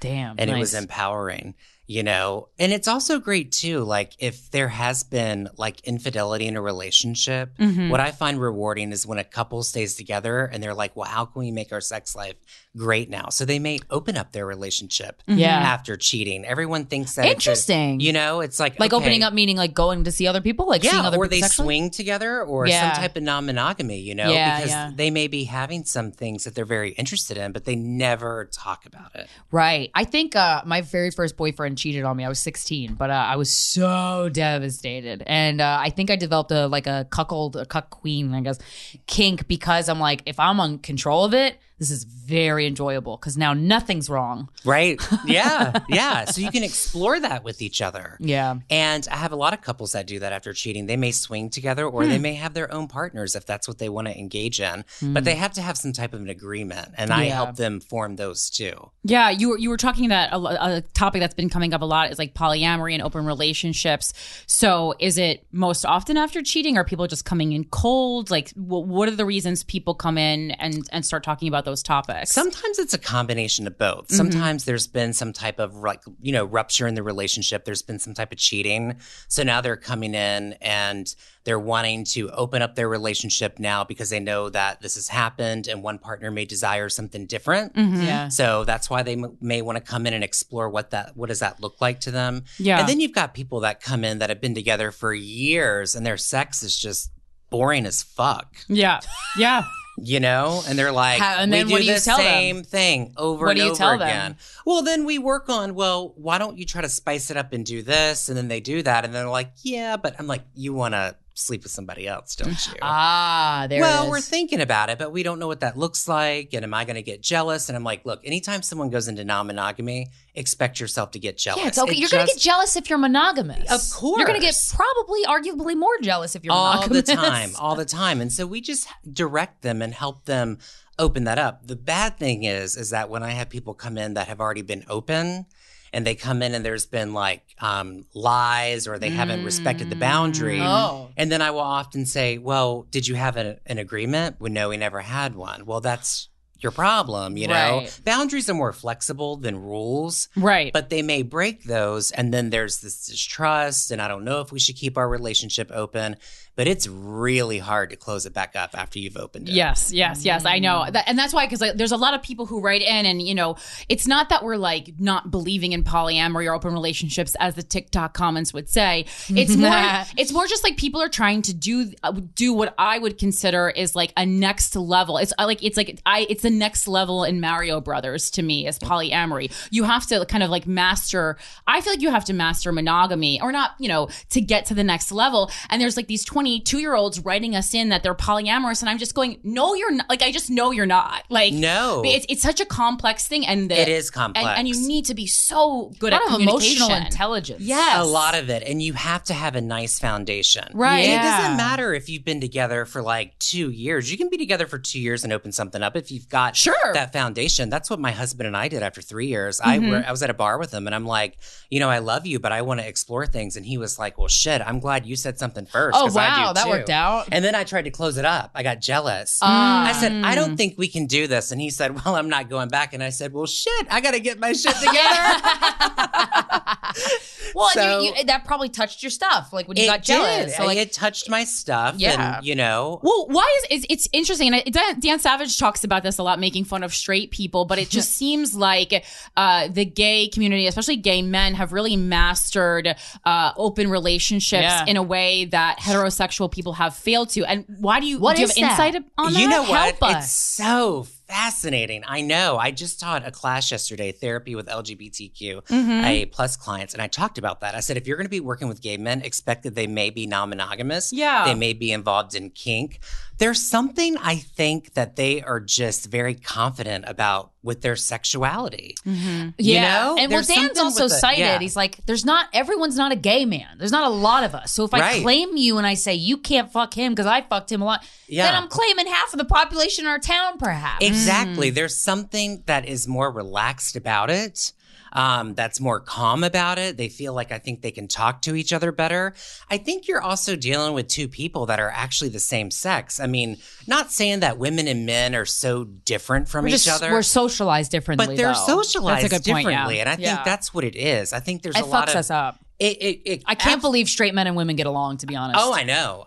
It really does. And straight men are portrayed as one way, and so are women, right? And there's damaging. It's very damaging. I work with a lot of couples where they struggle to communicate, and a lot of times they do it because the male client always has this toxic masculinity thing that he's been taught, and the female client has always been taught to be a certain way, so they clash when it comes to communicating. Okay. So I think it has a lot to do with that. But I mean, I have worked with, gay male clients where they've had an issue with opening things up, or they're very jealous in the beginning. And so we right. have to work through those emotions. You have to breathe through it. Yeah. And sometimes people, I think during COVID, we saw people close things back up, which was like really hard. You couldn't really fuck anybody else.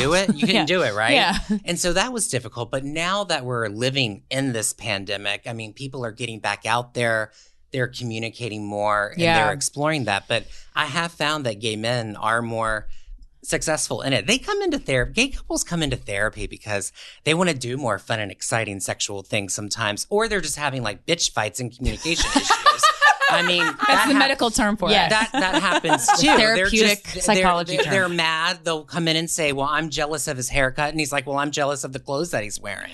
That's so funny. And I'm like, well, let's. You guys, come on. Yeah. Let's talk about that. But a middleman for a fight like that, it's like, you're just doing this. Stop it. You do need a referee sometimes. You do. Like, kinda... I mean, I think a mediator does. We do come in sometimes and we help, you know, just this. Are you hearing him talk right now? And help them validate each other. Validating is not agreeing with your partner. Mm-hmm. It's just making sense of how they feel. Yeah. And I think people struggle with that. Yeah. You know, and I think relationships could succeed more if they actually listened to what they were saying to each other. I know. What are the kind of examples that you've been presented with straight men and toxic masculinity, and how have you ushered them through that? That's a really good question. You know, really just giving them the space to let it out. Ooh, that's rough. Really you know what? Somebody needs to give them the space. I'm glad it's you. Yeah. Because I don't have the patience, but you're right. Yeah, they like, they don't need it from their partner can't do it. Yeah, and it's the ego thing. It's like, I'm not fucking helping walk you through this bullshit. But if they come in and, you know, they can just let it out a little bit. Yeah. And the insecurity. The whole goal of therapy is just processing. That's all it is. You know, we're taught in school to use this model and do this. And every time a client comes in, make sure you're doing this. And I'm like, fuck that. I'm just holding a space and really see where we can get to. And when I find that I let them guide it sometimes and I sit back, they love that. I don't talk too much, you know, and I used to be so uncomfortable with silence in therapy. Oh, yeah. My therapist actually made me comfortable with silence because she was very comfortable in it. And I'm like, wait, that's weird. Do you want me to say something? Do you even like me? I don't even know if I should be here. But I think healing that with them, it's allowing them to come in and talk about how they grew up with that toxic masculinity and how it's presented a problem and how they can be more flexible in their thinking and that it's okay to be vulnerable and it's not a weakness. Yeah. And you don't have to put up the front all the time. Uh-huh. And then when you can crack that with them, man, they start, it's like the floodgates open in therapy. Yeah. It's amazing. Have you had straight guy clients just straight up say like, I saw my dad do this or I was taught that? Like, absolutely. Any specifics that have blown you like, wow, that is brutal. Like, yeah, I mean, I've had people before that have endured so much abuse from a parent where they've been beaten or they were told if you don't get it together, you're going to be out of the house. I mean, there was years ago where I actually had a patient where his father made him get on his knees, and on his knees, under his knees were popcorn kernels. Oh. So the trauma from that to be a man. Wait, what did that symbolize? Like, what was that? What was he trying to say with that? I think he was trying to get him to fight through his pain. That would be very painful to lean. Like, being on your knees to begin with. Your kneecap is very delicate. It hurts. You know, blowjob is a job. Yes, it is. They don't call it a job for nothing. Right? That's for sure. I mean, anything under there, would be very painful. Very painful. Just to prove himself that he could fight through pain, and then to be able to have them come in and being able to. Just talk about that and the experience. Yeah. That's the healing part. You know, like what we were talking about earlier, you have to get through the tough parts to get to the healing. Sure. And when you can do that work, I mean, it's empowering. Yeah. Yeah. So I feel like some dads think that like they're running their own boot camp in the house or something. It's just like, what? This is not Olympic training. Yeah. Right. You're teaching your kid how to run away from themselves. Right. So we try to like work with people so they can be more flexible. So they don't have to be like that when they're, dads, and a lot of times when they come in, they don't want to be like their parents. You know, they're like, I don't want my son to look at me that way. I want to be a good parent to my child. So we talk about what does that look like? So there's a lot that goes into that. But do you ever have people come in with the sexual desires that are illegal? Absolutely. They may have fantasies about things. And you know what? That's their fantasy. That's people have fantasies, right? I mean, so many people have them and they don't share them because of that reason, right? Sure. It could be a healthy way to fantasize. It could be a healthy way to fantasize and to really be able to just keep it inside. But in sex therapy or just in therapy, they can open up about it and it can be validated for them, because if they go to a different type of therapist that's not sex positive or kink aware, they may not be able to share that. And are you obligated to report? If they're acting on something, I mean, it could be. I mean, as a therapist, we have the duty to warn and to report if certain things come up.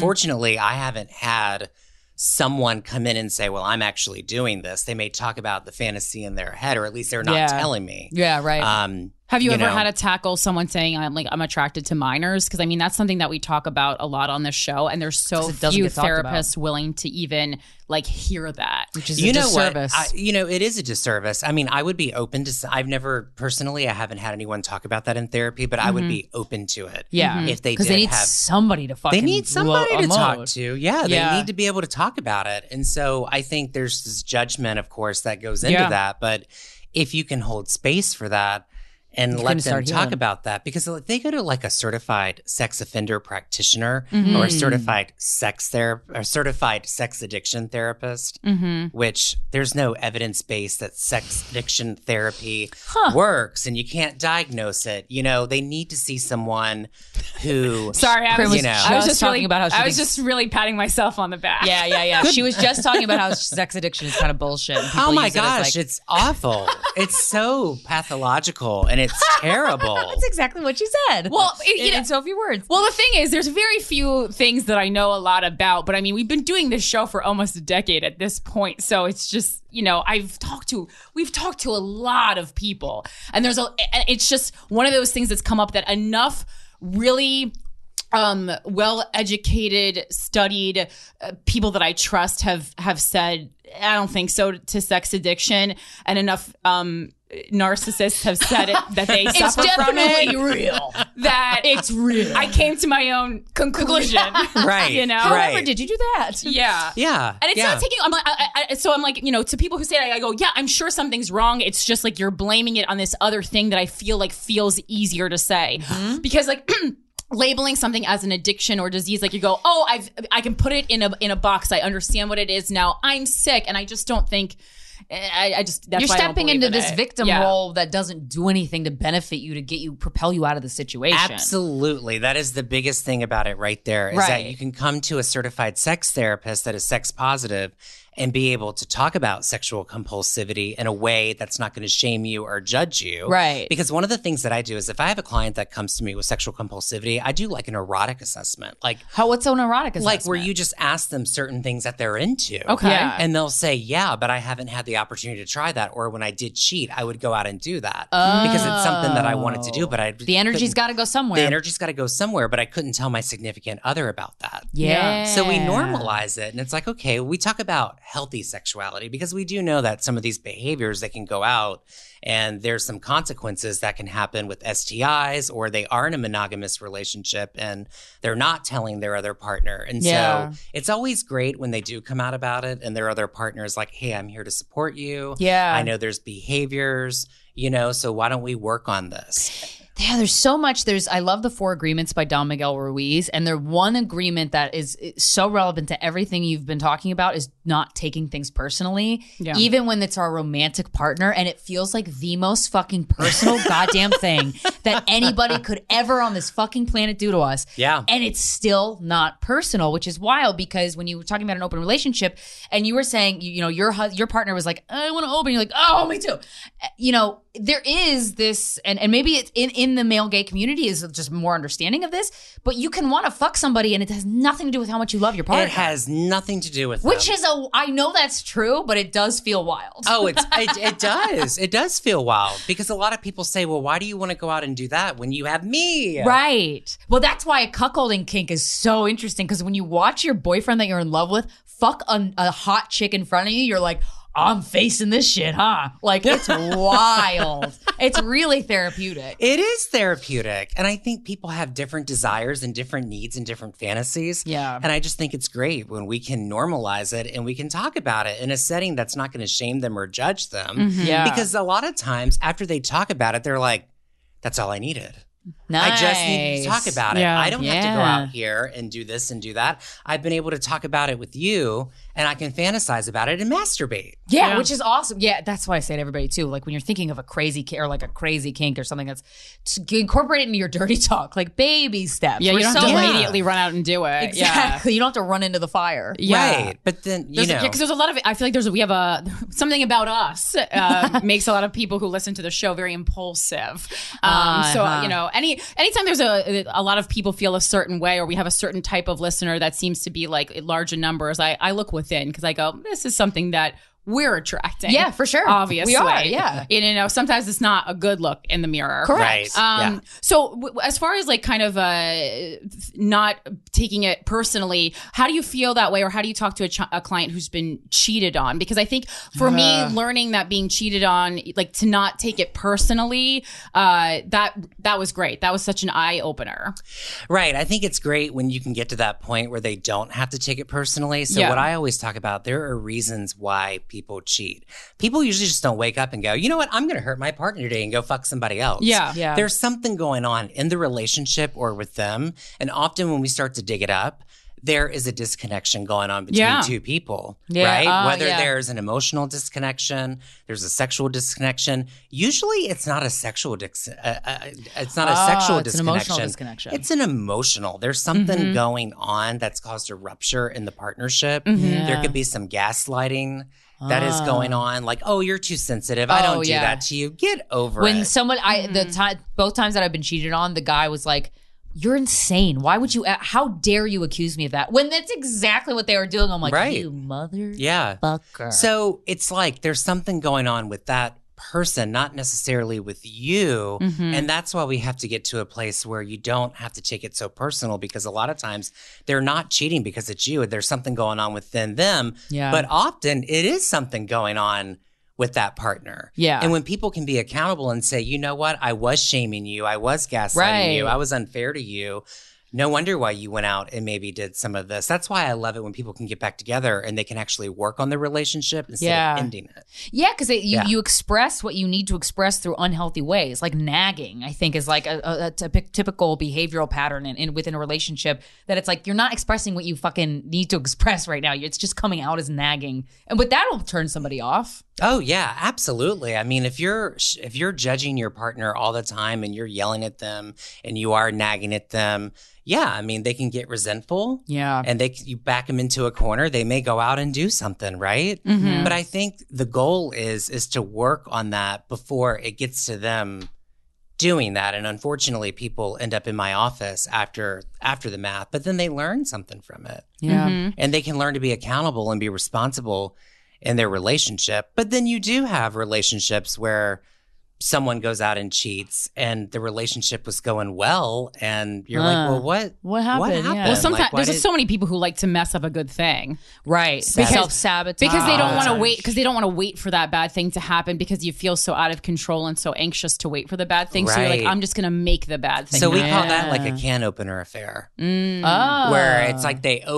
do it for a reason because they're not happy And that's how they communicate it. That's what happened to Mrs. Leary on Dawson's Creek, you know? Just everything was going too well. So she just had to fuck her colleague. That's obviously a really relatable. Right, yeah. Well, yeah, no, because something the instance that I was cheated on, it was like someone who I had literally been trying to dump for months. And so when it clicked in my head, I was like, oh, well, he just took back control by being like, we're going to do this on my terms. But then I found out about the cheating later. So I'm like, it was just like something like control that he needed within, not even necessarily control that he needed to like splash in my face. Yeah. So like, I actually understood completely why he did it. I was like, but just like, why'd you like lie to me? Like I figured it out and I said, did you cheat on me? And he goes, no. And I was like, you fucking did. Like, but like, I wouldn't have even been upset had you told me then. It was finding out so much later and finding out from someone who wasn't him. That was the part that upset me. That's the part that's always upsetting. Yeah. So when I talk to the other partner that's been cheated on, that's what always comes out. It's like if he or she or they would have just told me, then I wouldn't have gotten so resentful and mad and angry. And otherwise, you're a pawn for their inner pain. Well, you kind of just feel like a jackass when you find out from someone else. You feel embarrassed because you go so embarrassed. And that's the problem. And no one likes to feel embarrassed. No one likes to feel that way, right? When you got to find it out, or if you find out the stuff on your own, if you go through the phone or you go online and you see it. It sucks when like women have an intuition where like, do they can fucking tell. Yo, we can fucking tell. I know, it's annoying. Oh, you guys got it. But I also fucking love it. But I'm like, go ahead, bitch. But when you know, but let me tell you something. What do you do? I when hope you do that in therapy, because I'll come. When as a woman, and I've been in this position, when you know, but you don't have hard evidence, so you're like, well, what the fuck do I do now? I don't want to snoop. That's when they come to me. No. And what do you say? Snoop. No. Yeah, do you? But I mean, the times that I have, every time I had an inkling, I go, I'm going to look in the phone and I know exactly where we're looking. I'm going to find exactly. And I always do. You're going to always find the bad stuff when you have the inkling. I do say trust your gut instinct. If you can talk to your partner more and try to get it out of them, do it. And if they gaslight you, then I say Snoop, to be honest. Because fuck that shit. Don't stand up for your own. Well, a lot of times they are. That's their way to defend themselves. Right. And some people do unconscious gaslighting. They don't know they're even doing it. Really? Yeah, I had a journalist like interview me this morning on it, and the thing of it is that there's a lot of unconscious gaslighting. People are really afraid of the truth. People are afraid, and they will say, "Oh my gosh, you're being so sensitive. I didn't do that to you." And it's like, you just gaslit me. What does that mean? Oh, yeah. You know? Oh, right. Unaware. And they genuinely don't have bad intentions. This goes back to emotional intelligence. Yeah. A lot. They don't know, and they don't know it from childhood. Yeah, and you can gain emotional intelligence. You just need the fucking words, right? You need the words. You need to do the work. You need to listen when someone's trying to, like, instead of call you out, sometimes call you in. Yeah. Oh, and say, this is what we need to talk about here. Let me call you in and just say, this is what happened. And then you can, like, learn maybe something from it. Yeah. So you can gain the emotional intelligence. You can pass that on to other relationships, but then you just have full-blown narcissists that just gaslight all the time. Yeah, and you're like, you can't get through. Yeah. I love the calling in, because I just wanted to talk about kind of like celebrity relationships. Obviously, the Amber Heard, Johnny Depp trial is going on right now. But beyond that, I think we've seen, you know, as part of the reemergence of the Me Too movement, we've also seen a lot of people being, quote, called out for emotional abuse. And that's so hard, because it's like, I feel like almost in every relationship that you're in, you emotionally abuse each other. So when does it like cross that line of like, this is something that we should be being talked about. This is a dangerous man or a woman to be around. This should ruin your career. Because as much as I am on board with speaking up and like the authorities not doing enough for rape victims, I'm starting to get nervous now that like, because labeling someone an emotional abuser feels heavy, when in reality, basically every relationship I've been in, I've done it, and someone has done it to me. Yeah. And because like, as much as I hate, like, you know, some of my exes, really one, I never want to say anything publicly that would actually get him in like legal trouble, because I don't feel that he needs to, you know? Right. Yeah. Like I'm always like very careful about what I say, which is not great considering what I've said. Just imagine how much more there is. Right. Tip of the ice. It's called tip of the iceberg, baby. You know? Yeah. But I because I don't feel that way. And I just talking about it a lot because I obviously am not done processing it. And that's like the point of this show. Right. I like that you're saying that. I think the thing of it is that what it comes down to is that partners, they hurt each other and they heal each other. So there is this interesting dynamic that always happens between them. And I think you're right. I mean, I think a lot of times partners can emotionally abuse each other. Yeah. I think when it becomes a problem, when it's this continuous thing over and over again, and people just cannot literally take it anymore, and that's when they finally do something about it, when they should do something earlier. Right. Advocate for themselves. But there's way this continuous thing, and what really drains me is if I get a couple or people in relationships and they're not changing, they just let it keep happening, and I'm like, when are you gonna actually do something about this? And I've told people before, I think you need to separate. I say it. Good. I'm not gonna sugarcoat anything. I'm like, And I have on my website, like, I will work with you, but it's your responsibility on what you want to do with your relationship. Right, mm-hmm. right. I'm not here to fix anyone. And I think people come into therapy thinking that people go into Yeah. People go into relationships as a distraction to their own pain or loneliness. Oh my gosh, say that again. That's 90% of romantic relationships. Oh my gosh. When you are relying on a person to distract you from your own pain and they're not doing their jobs in your head, that's when shit pops up. But that's so many relationships. All the time. You have to be whole before you stop into one. And I learned that from The Untethered Soul. This is my favorite fucking book in the world. Yeah, yeah, no, it's true. Michael Singer. That's what happens. They're they have someone come into their life to try to help heal their own pain. Yeah. Or the person is going to help them cope with it. And that's not why you get into a relationship. Right. But that's what people will do. It's empowering when you can do your own work. Right. But I don't think people have had that opportunity. Yeah, it's crazy. I wanted to ask if you have anything to say about the Madonna whore complex. Oh my gosh. Because boy, have I run into that. Boy, do I run into it too, all the time. Can you explain what it is? And really, you know, I'm the whore. She's the Madonna. I'm a slut.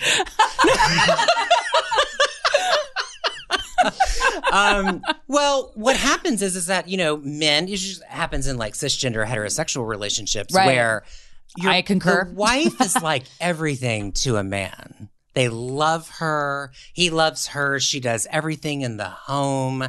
She's like the perfect person. And then the sex starts dwindling off because the companionship always trumps the sex and eroticism. Right. And so it's like that glorified roommate. And so then it's like they can see a woman who's in the heels, who's very cocky, who's beautiful and knows a lot about herself and who's confident, where they don't see that in their wife. And they want that. It's like there's the whore. That's the drive. That's the eroticism. But the thing is, like, I feel like the women at the opposite ends of the receiving end, rather, of these Madonna whore, they're like, I'll be the whore. Oh, I'm both a whore and I'm a Madonna. Like you're too eager. You're saying I'll be the whore the way a Madonna would say it. Oh, right. Even there, you're just like, let me get you a sandwich. I'll be the, you know, like whores aren't saying I'll be the whores. Whores are like, get the fuck away from me. Let me get you a sandwich and I'll be naked when I do it, darling. Right, and then the husband's like, how about hell no, let me go out and do the whore down the street with the hot outfit on, you know?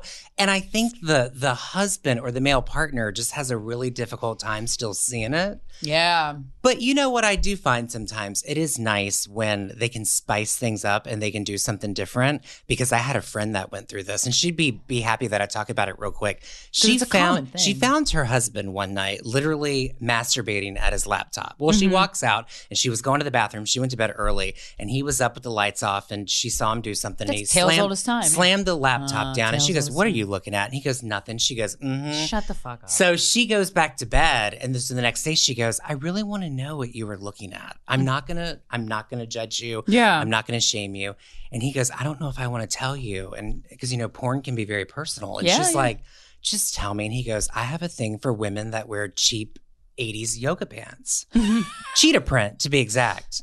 Interesting. So then one day he goes to work.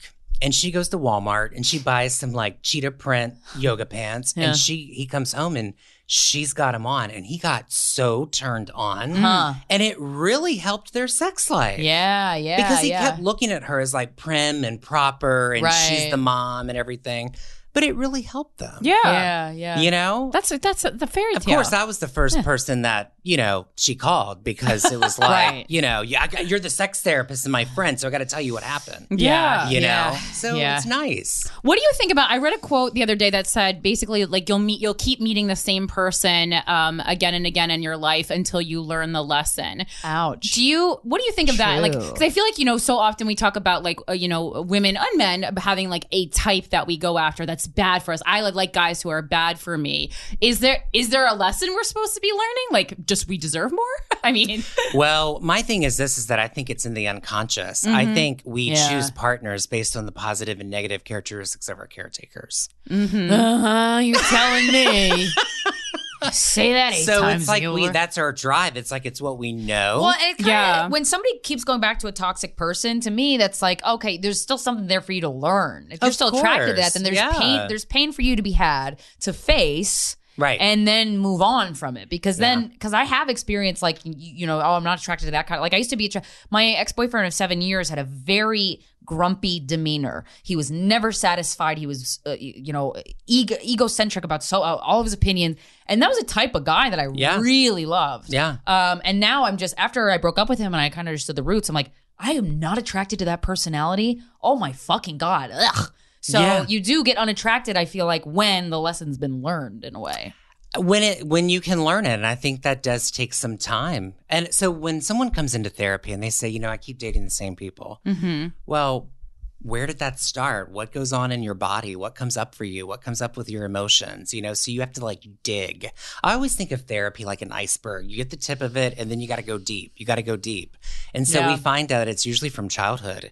And I will have a lot of patients that come in and they're like, you know, it's because that's how my mom was or my dad was. Yeah. And we find that out. Or you want someone completely different from your family. Yeah, because I was like, I see very much like my mom and my dad in my friends, but in my partners, I just like addicts, and like no one in my parents aren't, no one in my family is an, well, one person, but it's not really super close related. That's fascinating. Yeah, I just like, and I think like, it's like, because I misread like addiction as like, I kind of interpret it as like, you're really passionate about something. And that is ultimately what I'm looking for. I like, you're like, you're going to go all in. Yeah. But like, I'm really passionate about like success.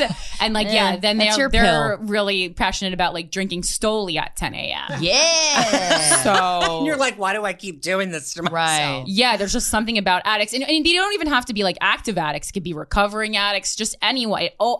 Basically everyone I've ever dated. Well, they're successful just in a different way. Yeah, it's true. Thank you. Yeah. Yeah. I mean, they're successful in something. Yeah. And you're successful in what your drive is and what you want. Yeah.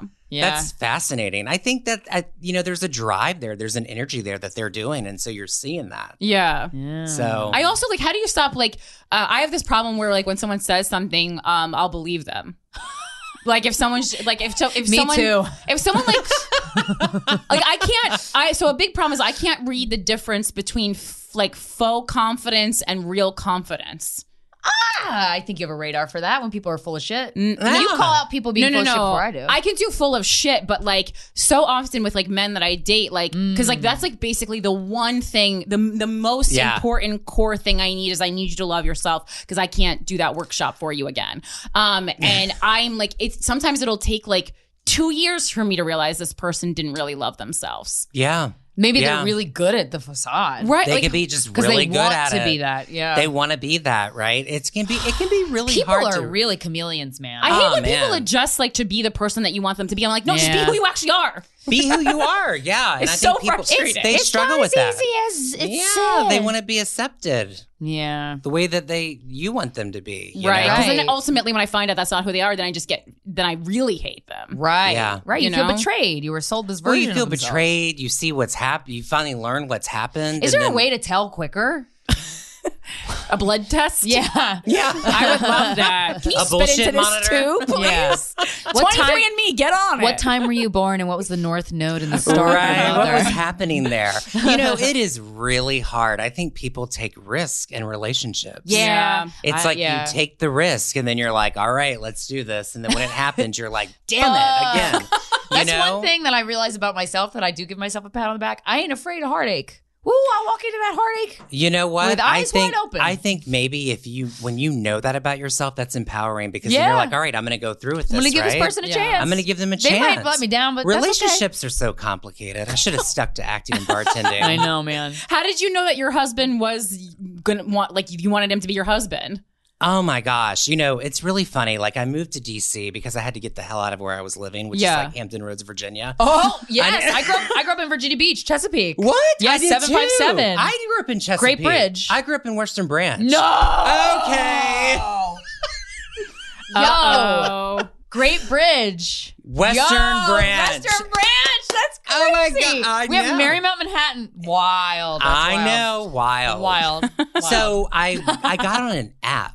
Yeah. I think I was on Scruff or Grindr. What the Scruff? It was Scruff I got on. Of course, none of the guys liked me on there because I'm queer and they're all bald-headed and bearded. Okay. So, you know, also queer, though. Yeah, but they're like scruffy. They're bare? You're more like Kesha Cruz. I get it. Yeah, exactly. I understand. Right. Yeah. So you're right. now my. Well, I tried to describe. No, she's good at the I game. Tried to describe to people the Kesha Cruz, and I go, yeah, it like there, it was queer, specific. Not gay, and it's different, and you just have to, right. you just know.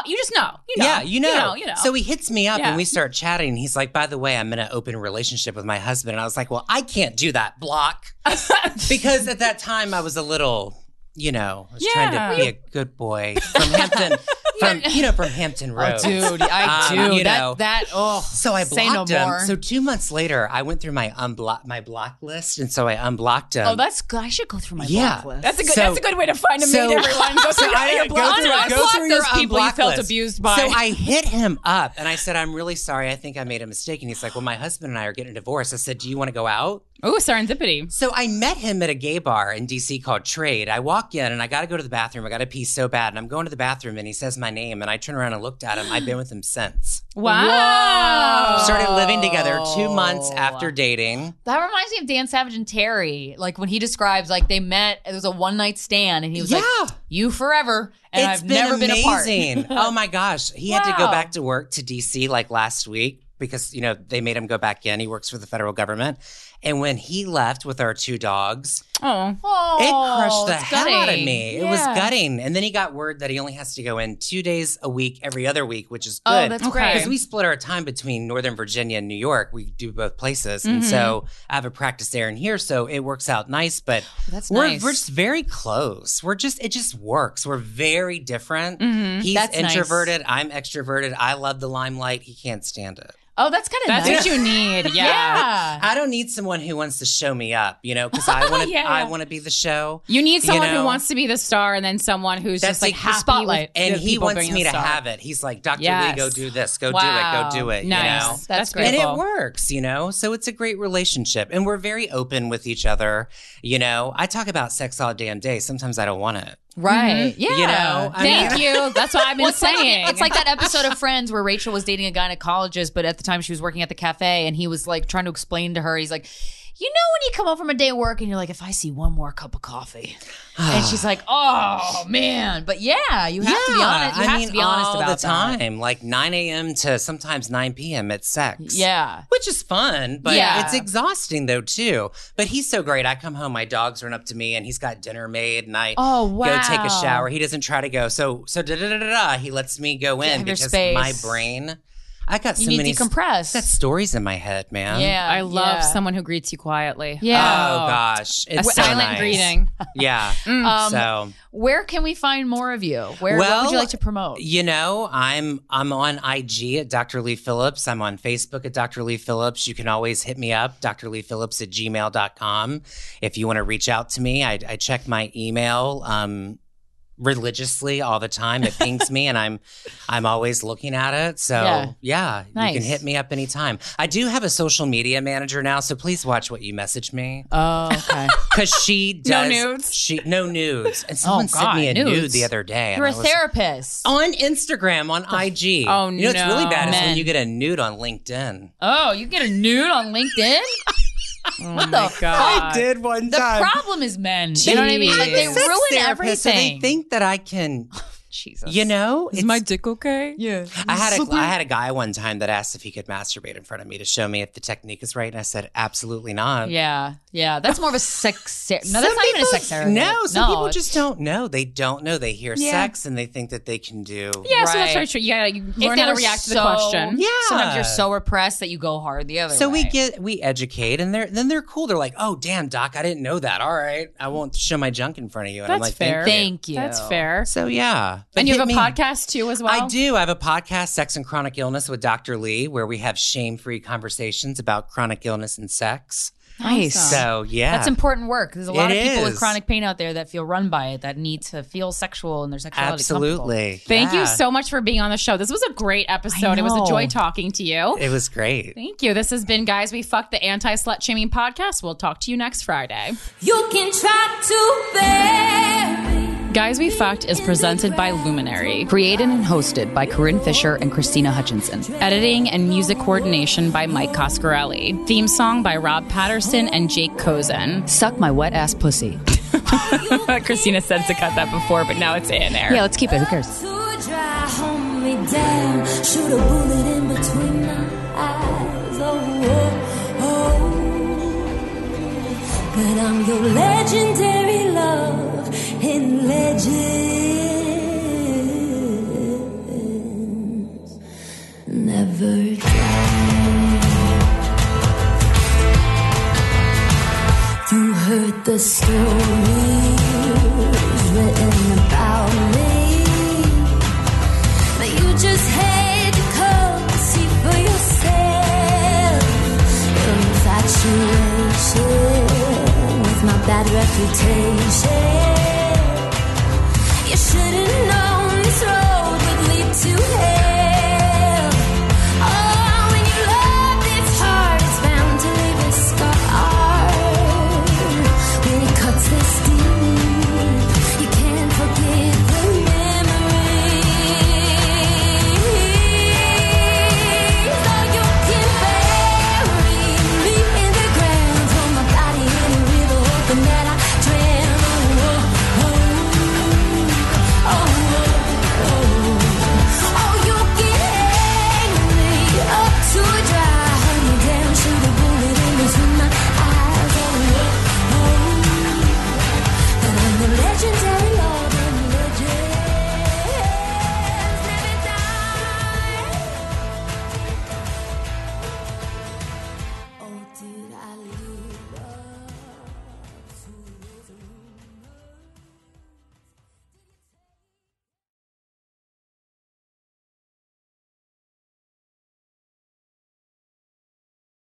This episode is sponsored by BetterHelp. It's a simple truth. No matter who you are, mental health challenges can affect you, and how you manage them can make all the difference. That's why everyone should have access to mental health support that meets them where they are and helps them get through. BetterHelp provides online therapy on your schedule. It's flexible, simple to use, and more affordable than in-person therapy. Connect with a licensed therapist selected just for you. Learn more at BetterHelp.com. That's BetterHelp.com.